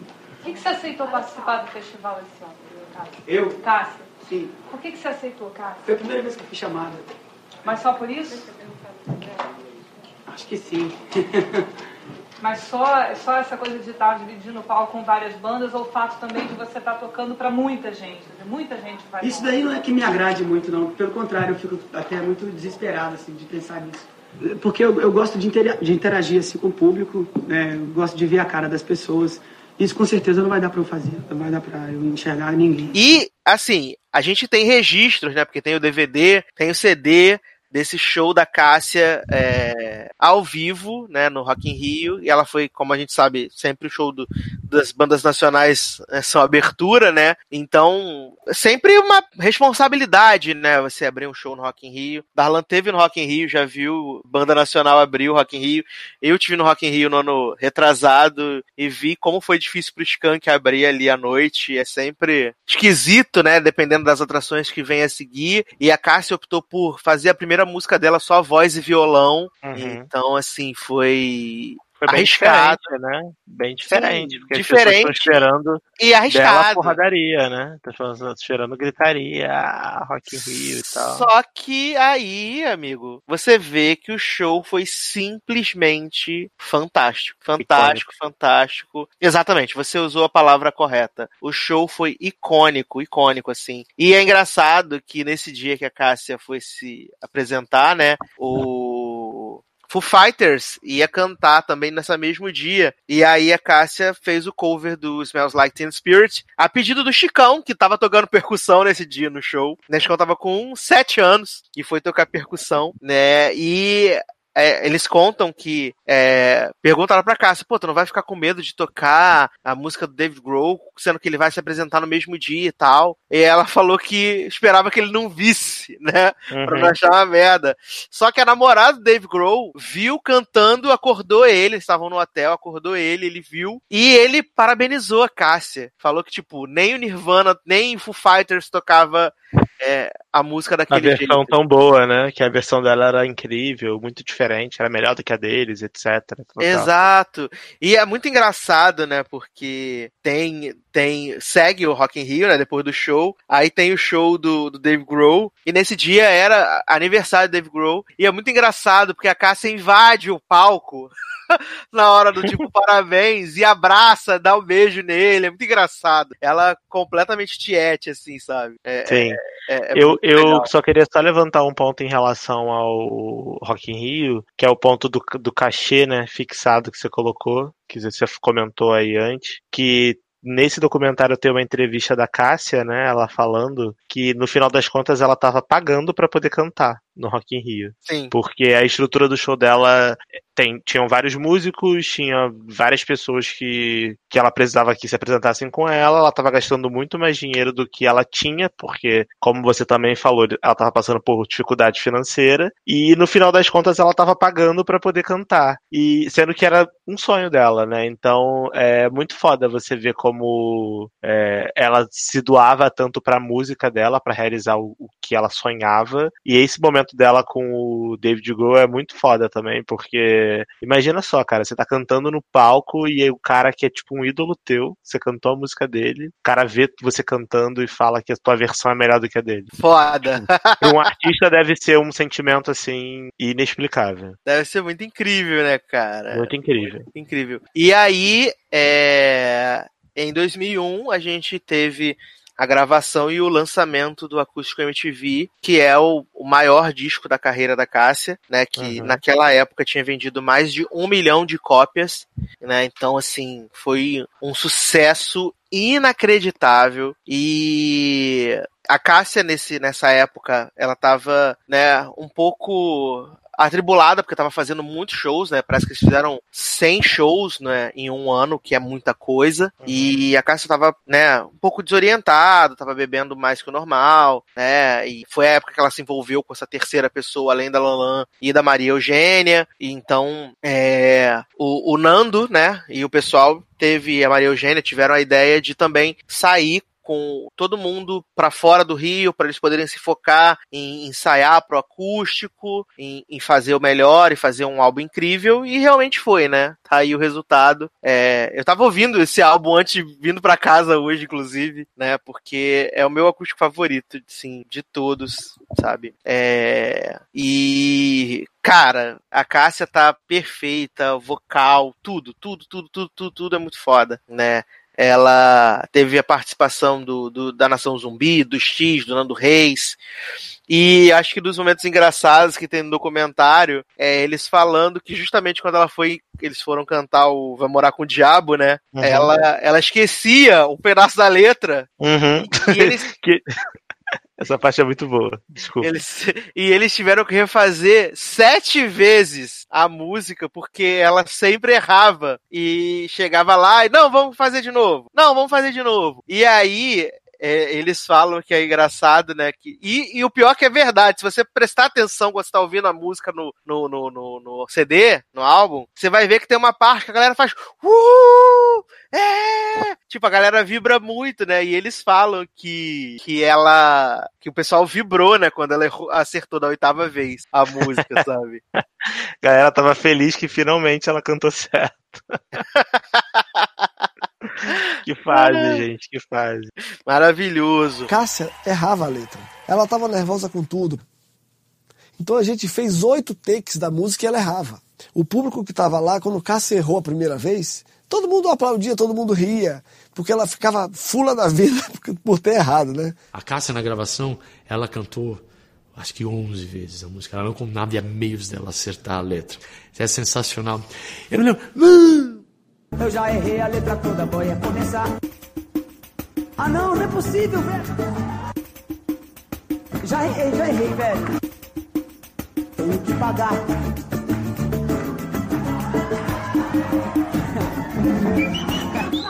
Ela errou no final? Ela errou. Eu acho que ela vai refazer agora. É a última vez, vai. Eu lembro uma hora que eu entrei no meio da gravação e falei. Ela queria parar, desistir. Eu falei, calma. E ficou bem pra caralho. Aí quando ela acertou na sétima, quem ouvir lá no acústico vai ver que tem uma comemoração. Ah, uma, uma euforia inesperada no meio da música é a comemoração, porque ela acertou aquela letrinha que ela errou seis vezes antes. E o acústico da Cássia ganhou o Grammy Latino de melhor álbum de rock brasileiro em 2002. Merecido. né? E também foi um dos álbuns mais vendidos naquele ano. Então, assim, foi fantástico, fantástico, real. Assim, você também gosta muito do acústico, Darlan? Ou sou só eu mesmo?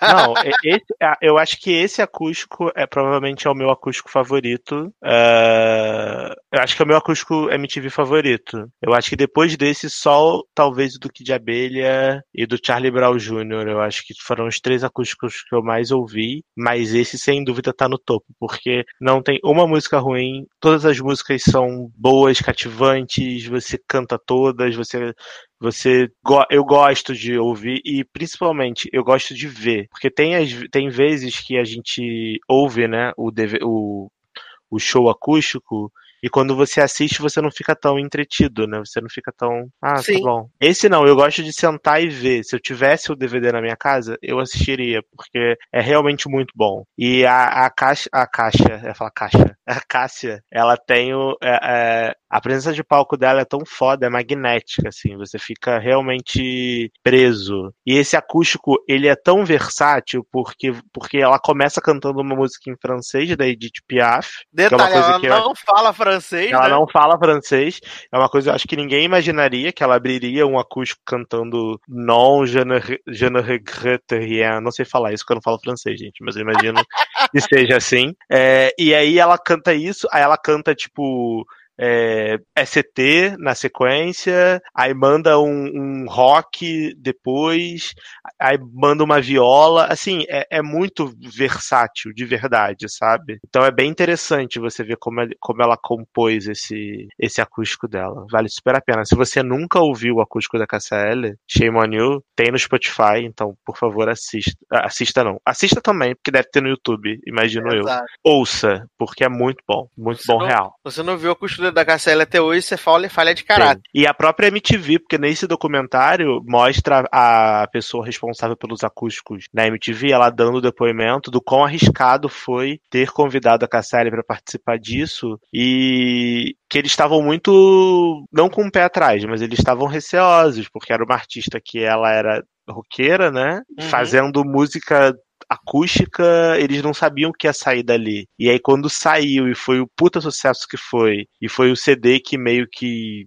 marcou, né, a cultura pop e marcou a- o nome da Cássia pro mundo, pro, né, principalmente pro Brasil e pro mundo, é, deve ser muito gratificante, né, pra todo mundo que participou do projeto. Com certeza.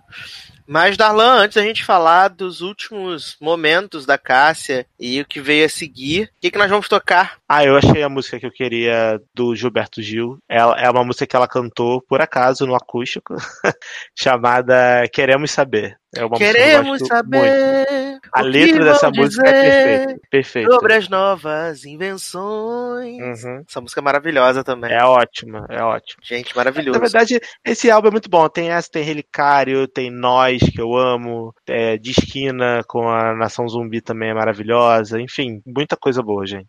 Exatamente. É, então eu vou tocar, eu vou botar né, duas canções aí do. Uma do acústico, uma não, pra gente encerrar esse bloco. Uma eu vou colocar, que é uma parceria que ela fez com o Djavan e que saiu só depois que ela já tinha falecido, que é Milagreiro, que eu acho essa música muito foda e assim, combina, tem os dois cantores nacionais que eu mais gosto juntos na mesma fase, na mesma faixa, sabe, que é o Djavan e a Cássia Eller, né? Então eu vou tocar Milagreiro e eu acho que a gente não pode deixar de tocar também por enquanto, né? Hum, Mudar isso, as enquanto. estações e nada, Nada mudou, mudou. né? Acho que a gente não pode passar pela discografia da Cássia sem, sem tocar essa canção. Então vamos tocar essas três canções e a gente volta para poder falar mais de Cássia Eller.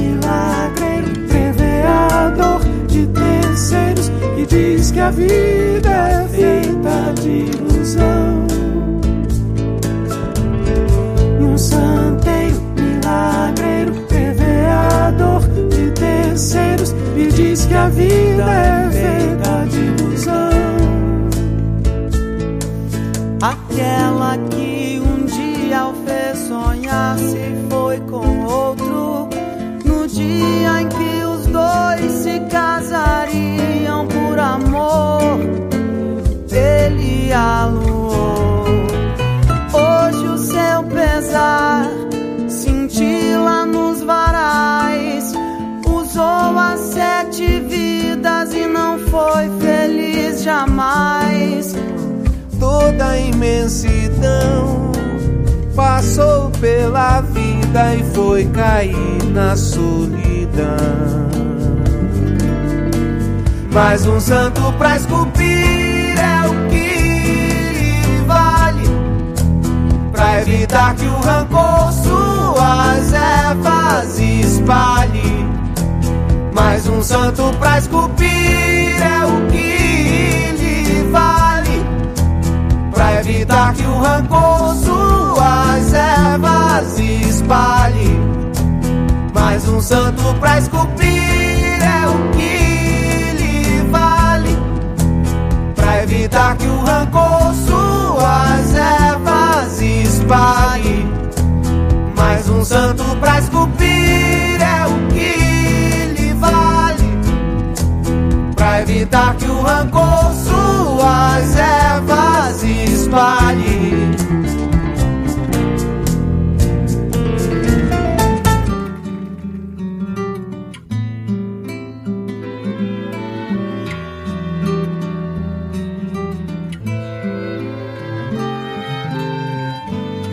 Queremos saber o que vão fazer com as novas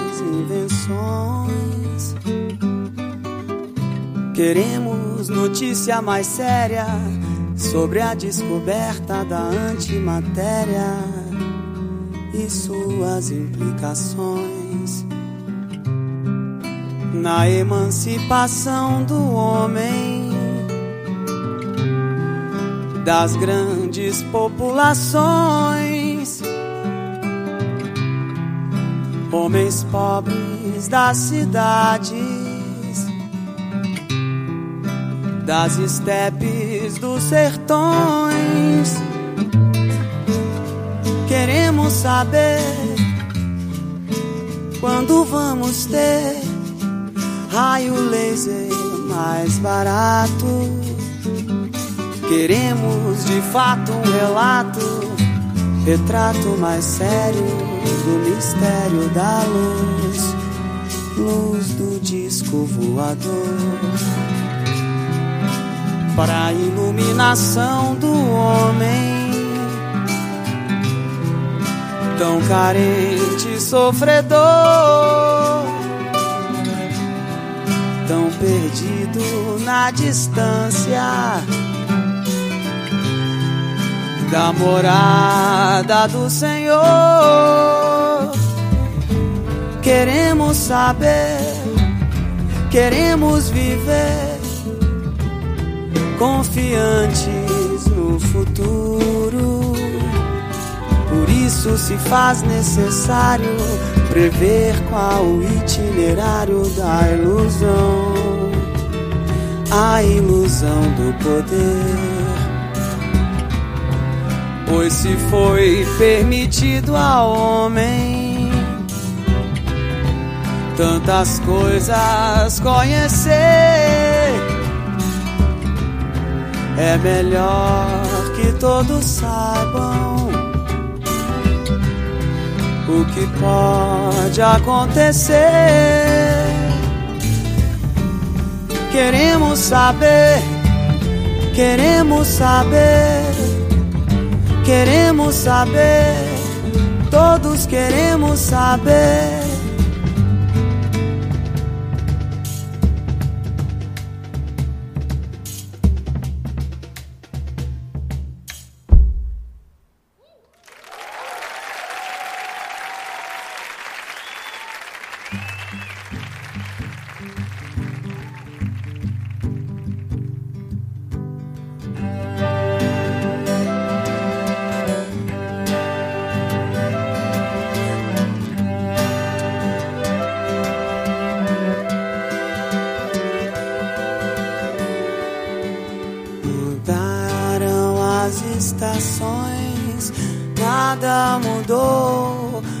Eu sei que alguma coisa aconteceu.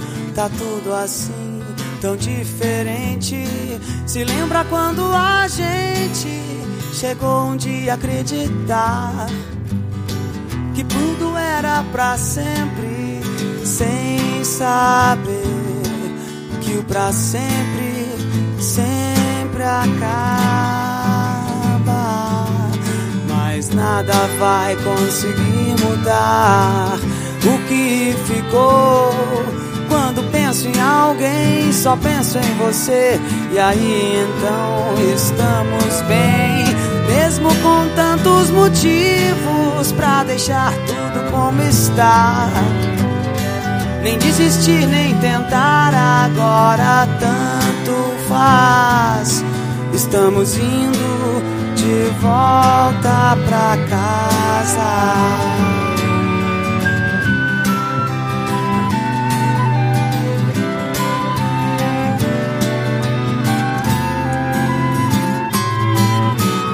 Mesmo com tantos motivos pra deixar tudo como está. Nem desistir, nem tentar agora tanto faz. Estamos indo de volta pra casa.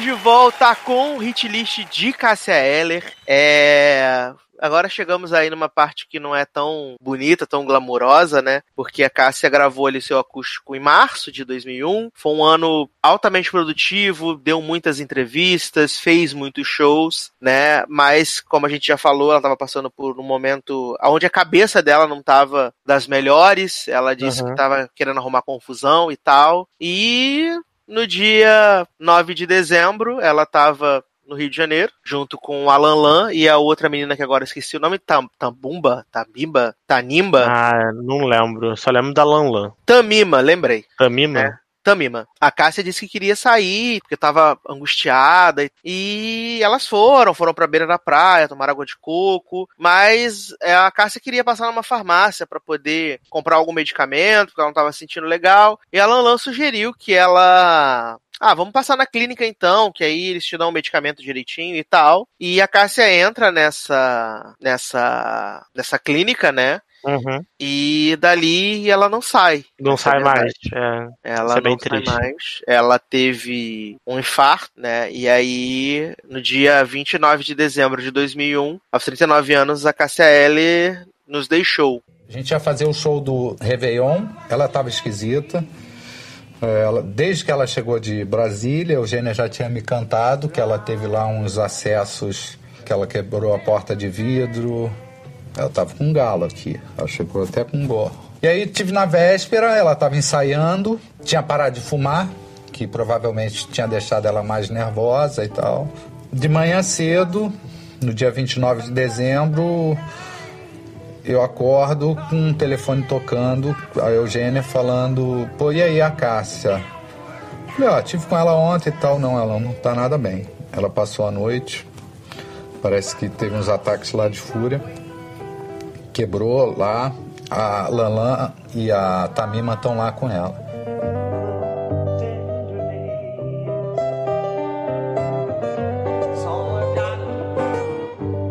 A única coisa que ela falava que ela estava sentindo era um pouco de dor de cabeça. Vou parar na farmácia para comprar um remédio para dor de cabeça, tô com um pouco de enjoo. A gente saiu, eu e Tamima com ela, ela deu uma, uma acalmada, a gente bebeu muita água de coco na beira da praia ali. E a gente voltou de carro, ela queria comprar um remédio. E a gente falou, pô, vamos aqui, entrar aqui na clínica então, pra... Aí você toma lá, sei o quê, tira pressão, essas coisas. Ela meio um pouco relutou um pouco, depois falou, tá bom. Eu fui estacionar o carro, ela entrou, aí tava lá, tomou, acho que, acho que deram um plasio, e aí, de uma hora para outra, puf, aconteceu isso.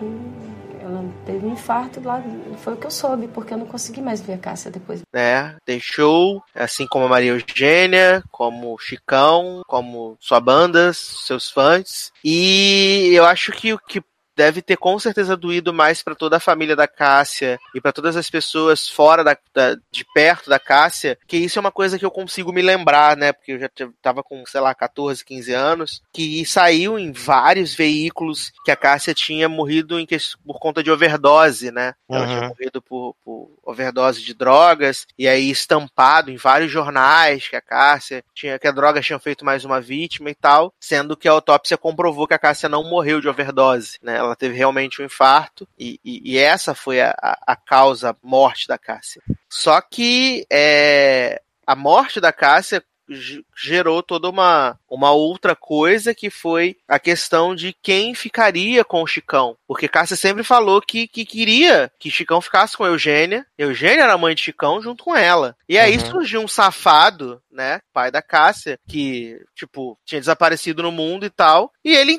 claramente interessado no dinheiro, né? Claramente interessado nos bens da Cássia. Ele entrou na justiça para lutar pela guarda do Chicão. E a gente está falando de 2001, né, onde 2001, 2002, aonde as coisas não eram tão avançadas como são hoje para os LGBTQ, é, Uhum. né? Então, imagina, vai entrar na justiça contra o avô sanguíneo, a mulher que viveu junto com a outra, com a filha dele, sabe? É, provavelmente ela perderia e assim foi uma foi foi muito invasivo todo o processo, né? É, a, a Eugênia até saiu do Rio de Janeiro com o Chicão, foi para Brasília, e aí os fotógrafos foram para lá fotografavam ele, e gerava toda uma situação desconfortável e muitos embates na, na justiça pela guarda da criança. E o que foi decisivo para o juiz, né, tomar a decisão de deixar o Chicão com, com, com a Com a mãe, com a mãe né?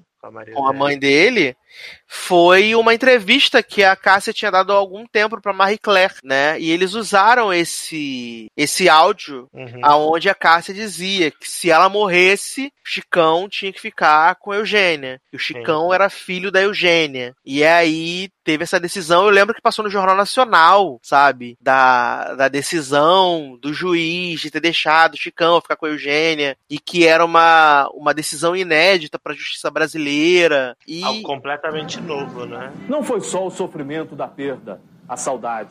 Para a família, a morte prematura deixou uma preocupação. O que vai acontecer com o filho de Cássia, Chicão? Vai prevalecer a vontade da Cássia, que declarou isso várias vezes enquanto viva, que se algum dia isso acontecesse, o Francisco seria da Eugênia. A vontade do Francisco, que é isso que ele quer. Ele não vai sair da casa dele, a casa dele é lá e é com ela que ela vai morar. Mas a determinação de uma família ainda depende de um entendimento com o pai da cantora Altair, que já se disse disposto a ir à justiça pela guarda da criança. Quando teve aquela história do, da ação do pai da Cássia para tirar o Chico da Eugênia, a gente ficou muito revoltada. Eu cheguei a escrever até para revista, isso é um absurdo, vou deixar esse cara levar o Chico, né? E o cara tava de olho no dinheiro, tava na cara. De um lado, Maria Eugênia, as irmãs, a mãe e amigos de Cássia Eller.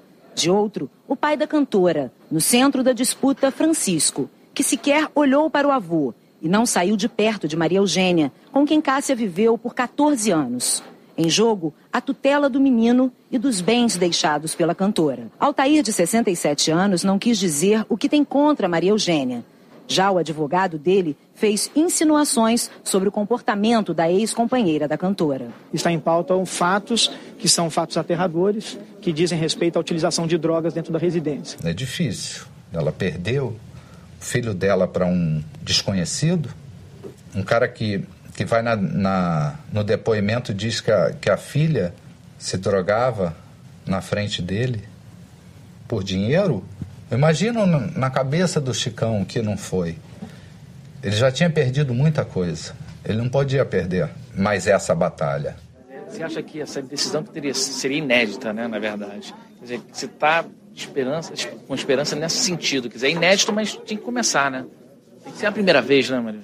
É, eu acho é, que, independente dessa questão do homossexualismo, é um, é um caso muito especial, muito particular.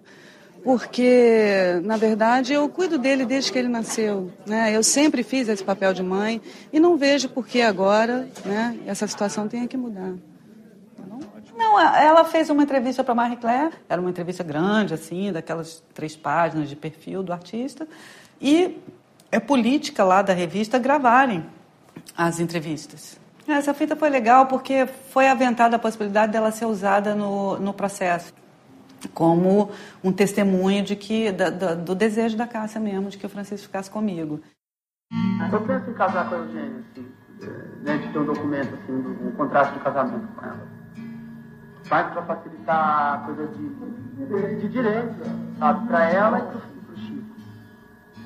Ele é filho do Eugênio, ué, ele tem que ficar com o Eugênio, o pai dele já morreu. Olha aí a confusão. E aí vai ficar, então, numa instituição até se resolver? Pode. Eu lembro que o Chico ficou no, de frente lá sozinho no tribunal com o juiz. E ele decidiu, falou, não, eu quero ficar com a minha mãe, porque ela é minha mãe. E que vem um caso inédito, histórico, né, no nosso país.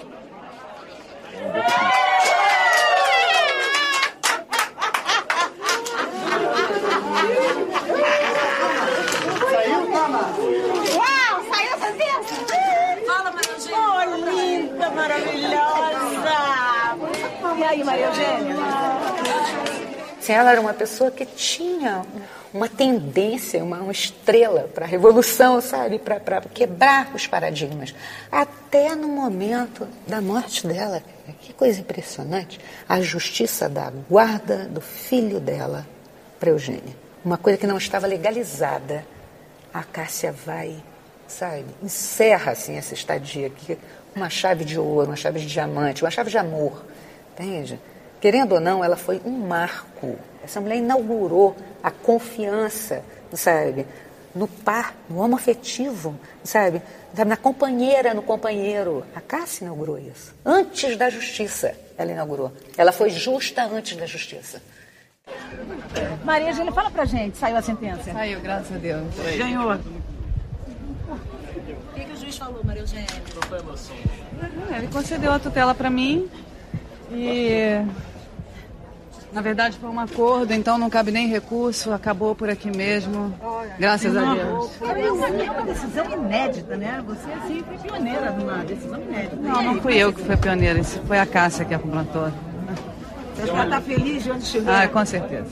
Com certeza. Sim, e, e, e, é surreal, né, cara? Porque mesmo depois de falecer, a Cássia ainda conseguiu movimentar essa questão a respeito da, da, da, dos, dos, casais homossexuais, sabe? Uhum. Né? A respeito de filho e tal. É progresso que a gente veio ter muitos anos depois, mas ela conseguiu fazer toda essa comoção, sabe? E, e, e eu acho que, que é muito importante é, essa contribuição dela nesse quesito também no pós-morte, sabe? É triste, mas é reconfortante de certa forma, né? E aí, é, em 2002 o Nando Reis produziu e lançou o 10 de dezembro, né, que é o, a data da que a Cássia nasceu, 10 de dezembro, lançou o álbum póstumo dela, né, onde tem No Recreio, que é uma música pro Chicão, e tem All Star, que é a música dela com pro Nando Reis, né? E, e, esse disco ele é é um disco assim interessante, sabe? Tem uma canção dela com o Gilberto, com o Gilberto Gil também, que é a eu fiz o que pude. Uhum. E é, é estranho, né, cara? É estranho, porque a gente tá aqui, sei lá, 18 anos depois, né? Até a minha vontade de fazer esse programa vem de dois anos e eu queria fazer esse programa, tipo, em dezembro, para homenagear a morte da Cássia e tal, né?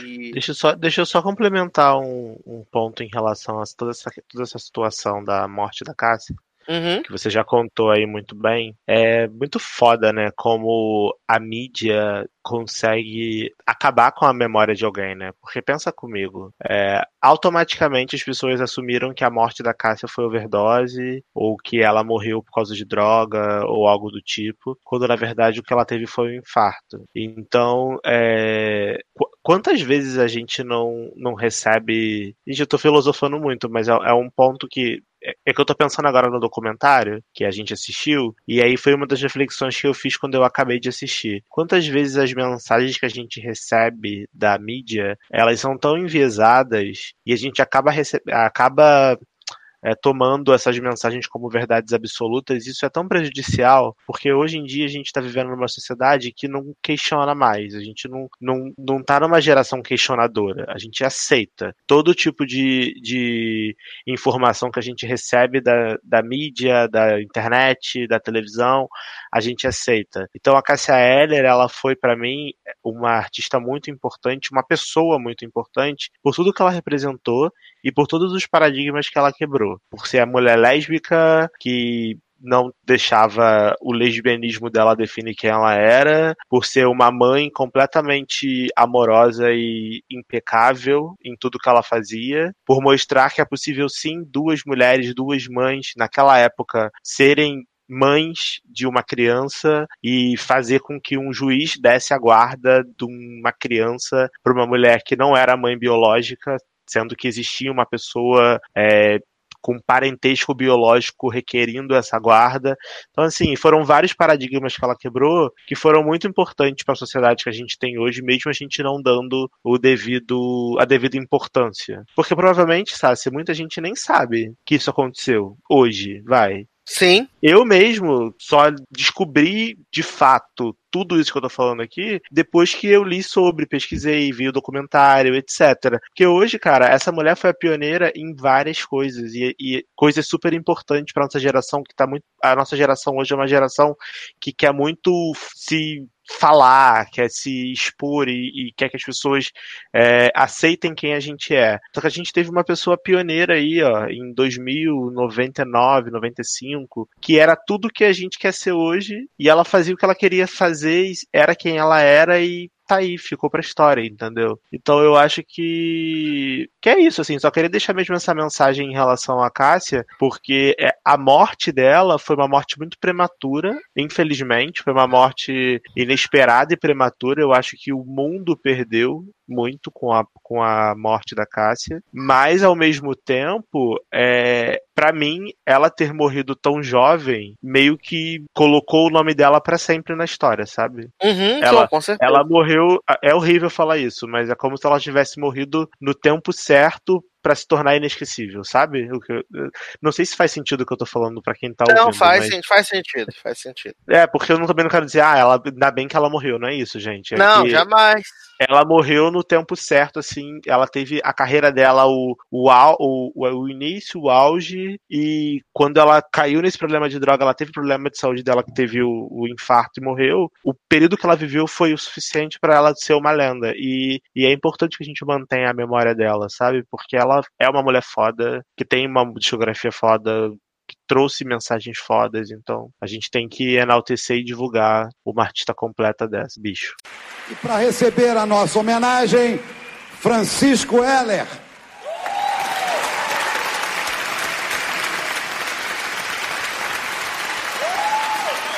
E Eugênia Vieira Martins.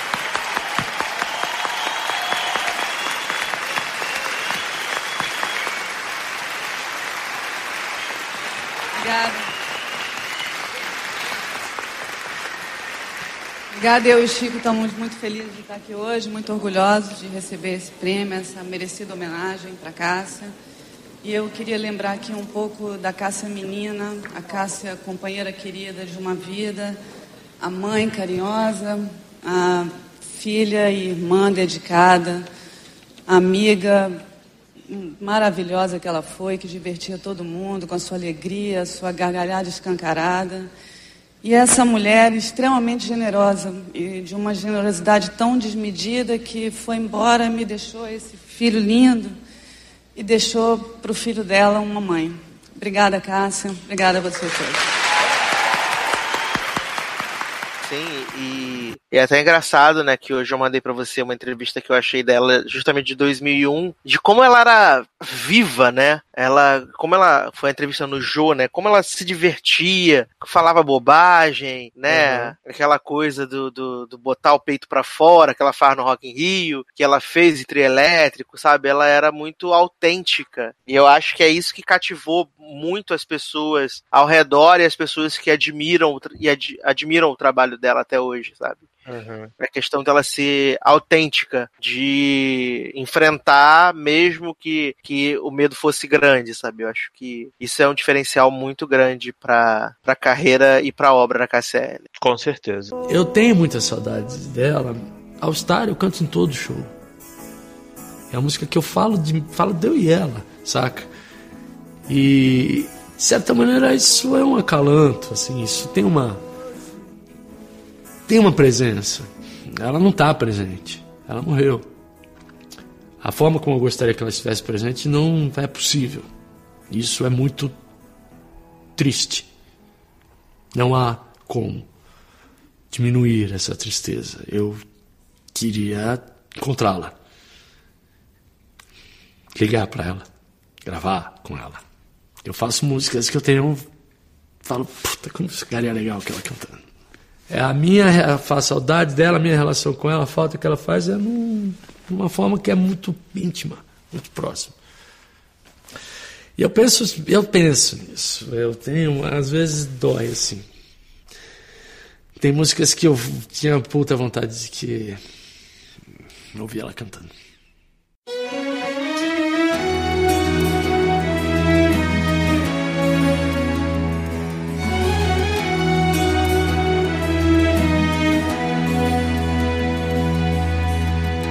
Estranho seria se eu não me apaixonasse por você. O sal viria doce para os novos lábios. Colombo procurou as Índias, mas a terra visto em você. O som que eu ouço são as gírias do seu vocabulário. Estranho é gostar tanto do seu all-star azul. Estranho pensar que o bairro das laranjeiras satisfeito sou quando chego ali e entro no elevador. Aperto o 12 que é o seu andar. Não vejo a hora de te encontrar e continuar aquela conversa que não terminamos ontem. Ficou pra hoje.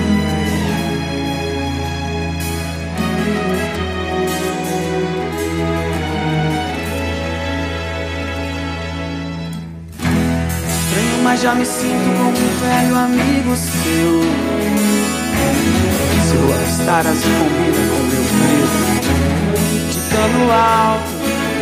Se o homem já pisou na lua, como ainda não tem seu endereço. O tom que eu canto as minhas músicas pra tua voz parece exato. Estranho é gostar tanto do seu all-star azul. Estranho pensar que o bairro das laranjeiras satisfeito sorri quando chego ali e entro no elevador. Aperto o 12 que é o seu andar. Não vejo a hora de te encontrar e continuar aquela conversa que não terminamos ontem. Ficou pra laranjeiras satisfeito sorri quando chego ali e entro no elevador. Aperto o 12 que é o seu andar. Vejo a hora de te encontrar e continuar aquela conversa que não terminamos ontem. Ficou pra hoje.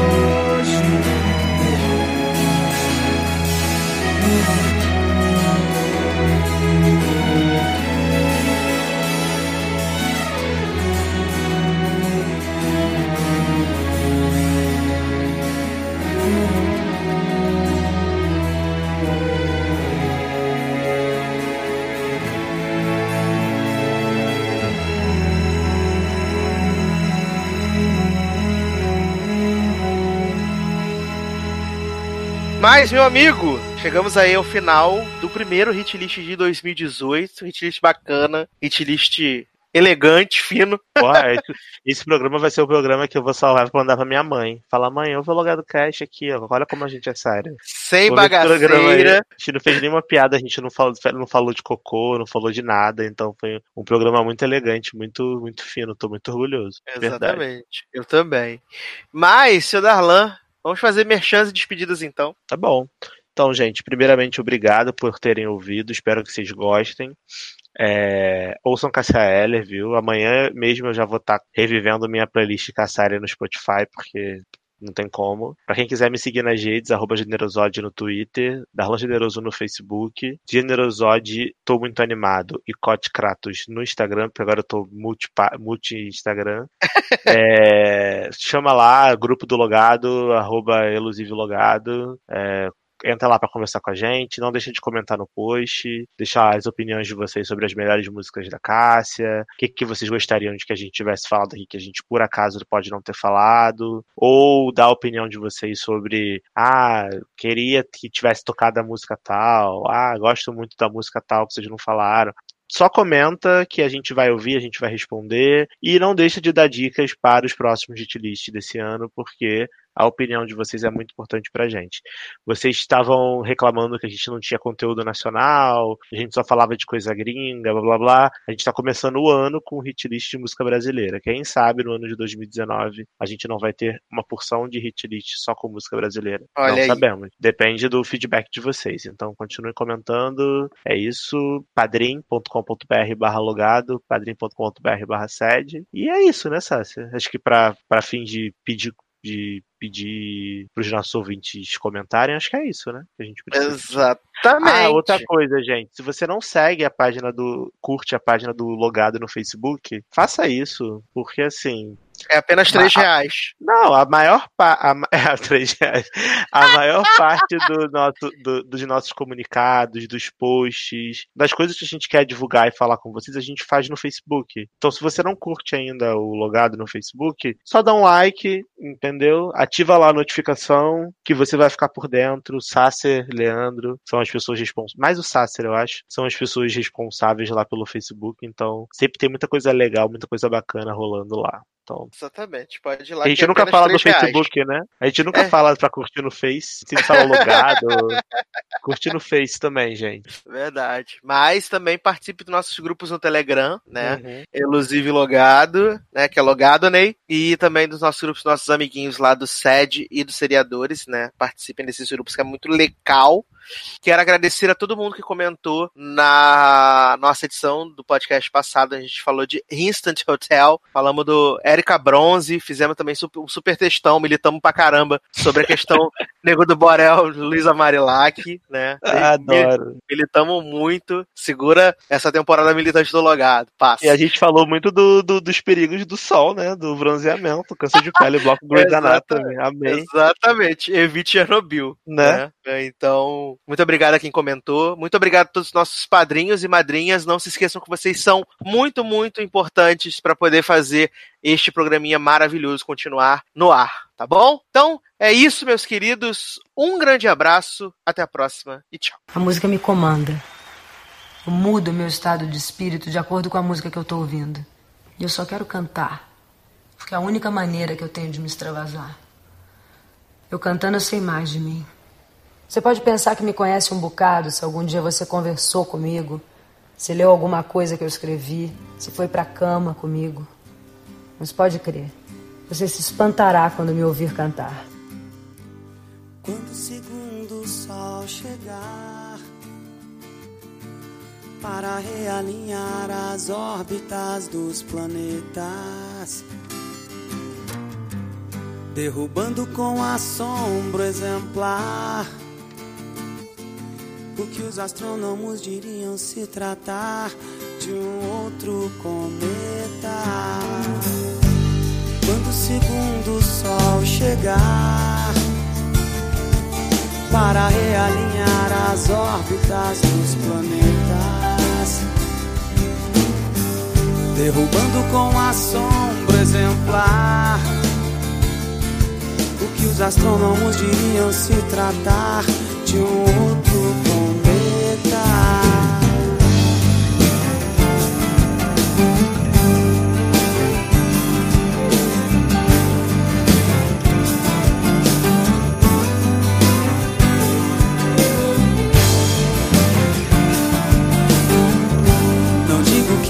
surpreendi. Antes que eu visse você disse eu não pude acreditar. Mas você pode ter certeza que seu telefone irá tocar em sua nova casa que abriga agora a trilha incluída nessa minha conversão. Eu só queria te contar que eu fui lá fora e vi dois sóis num dia e a vida que ardia sem explicação. Quando o segundo sol chegar para realinhar as órbitas dos planetas, derrubando com assombro exemplar o que os astrônomos diriam se tratar de um outro cometa. Não digo que não me surpreendi. Antes que eu visse você disse eu não pude acreditar. Mas você pode ter certeza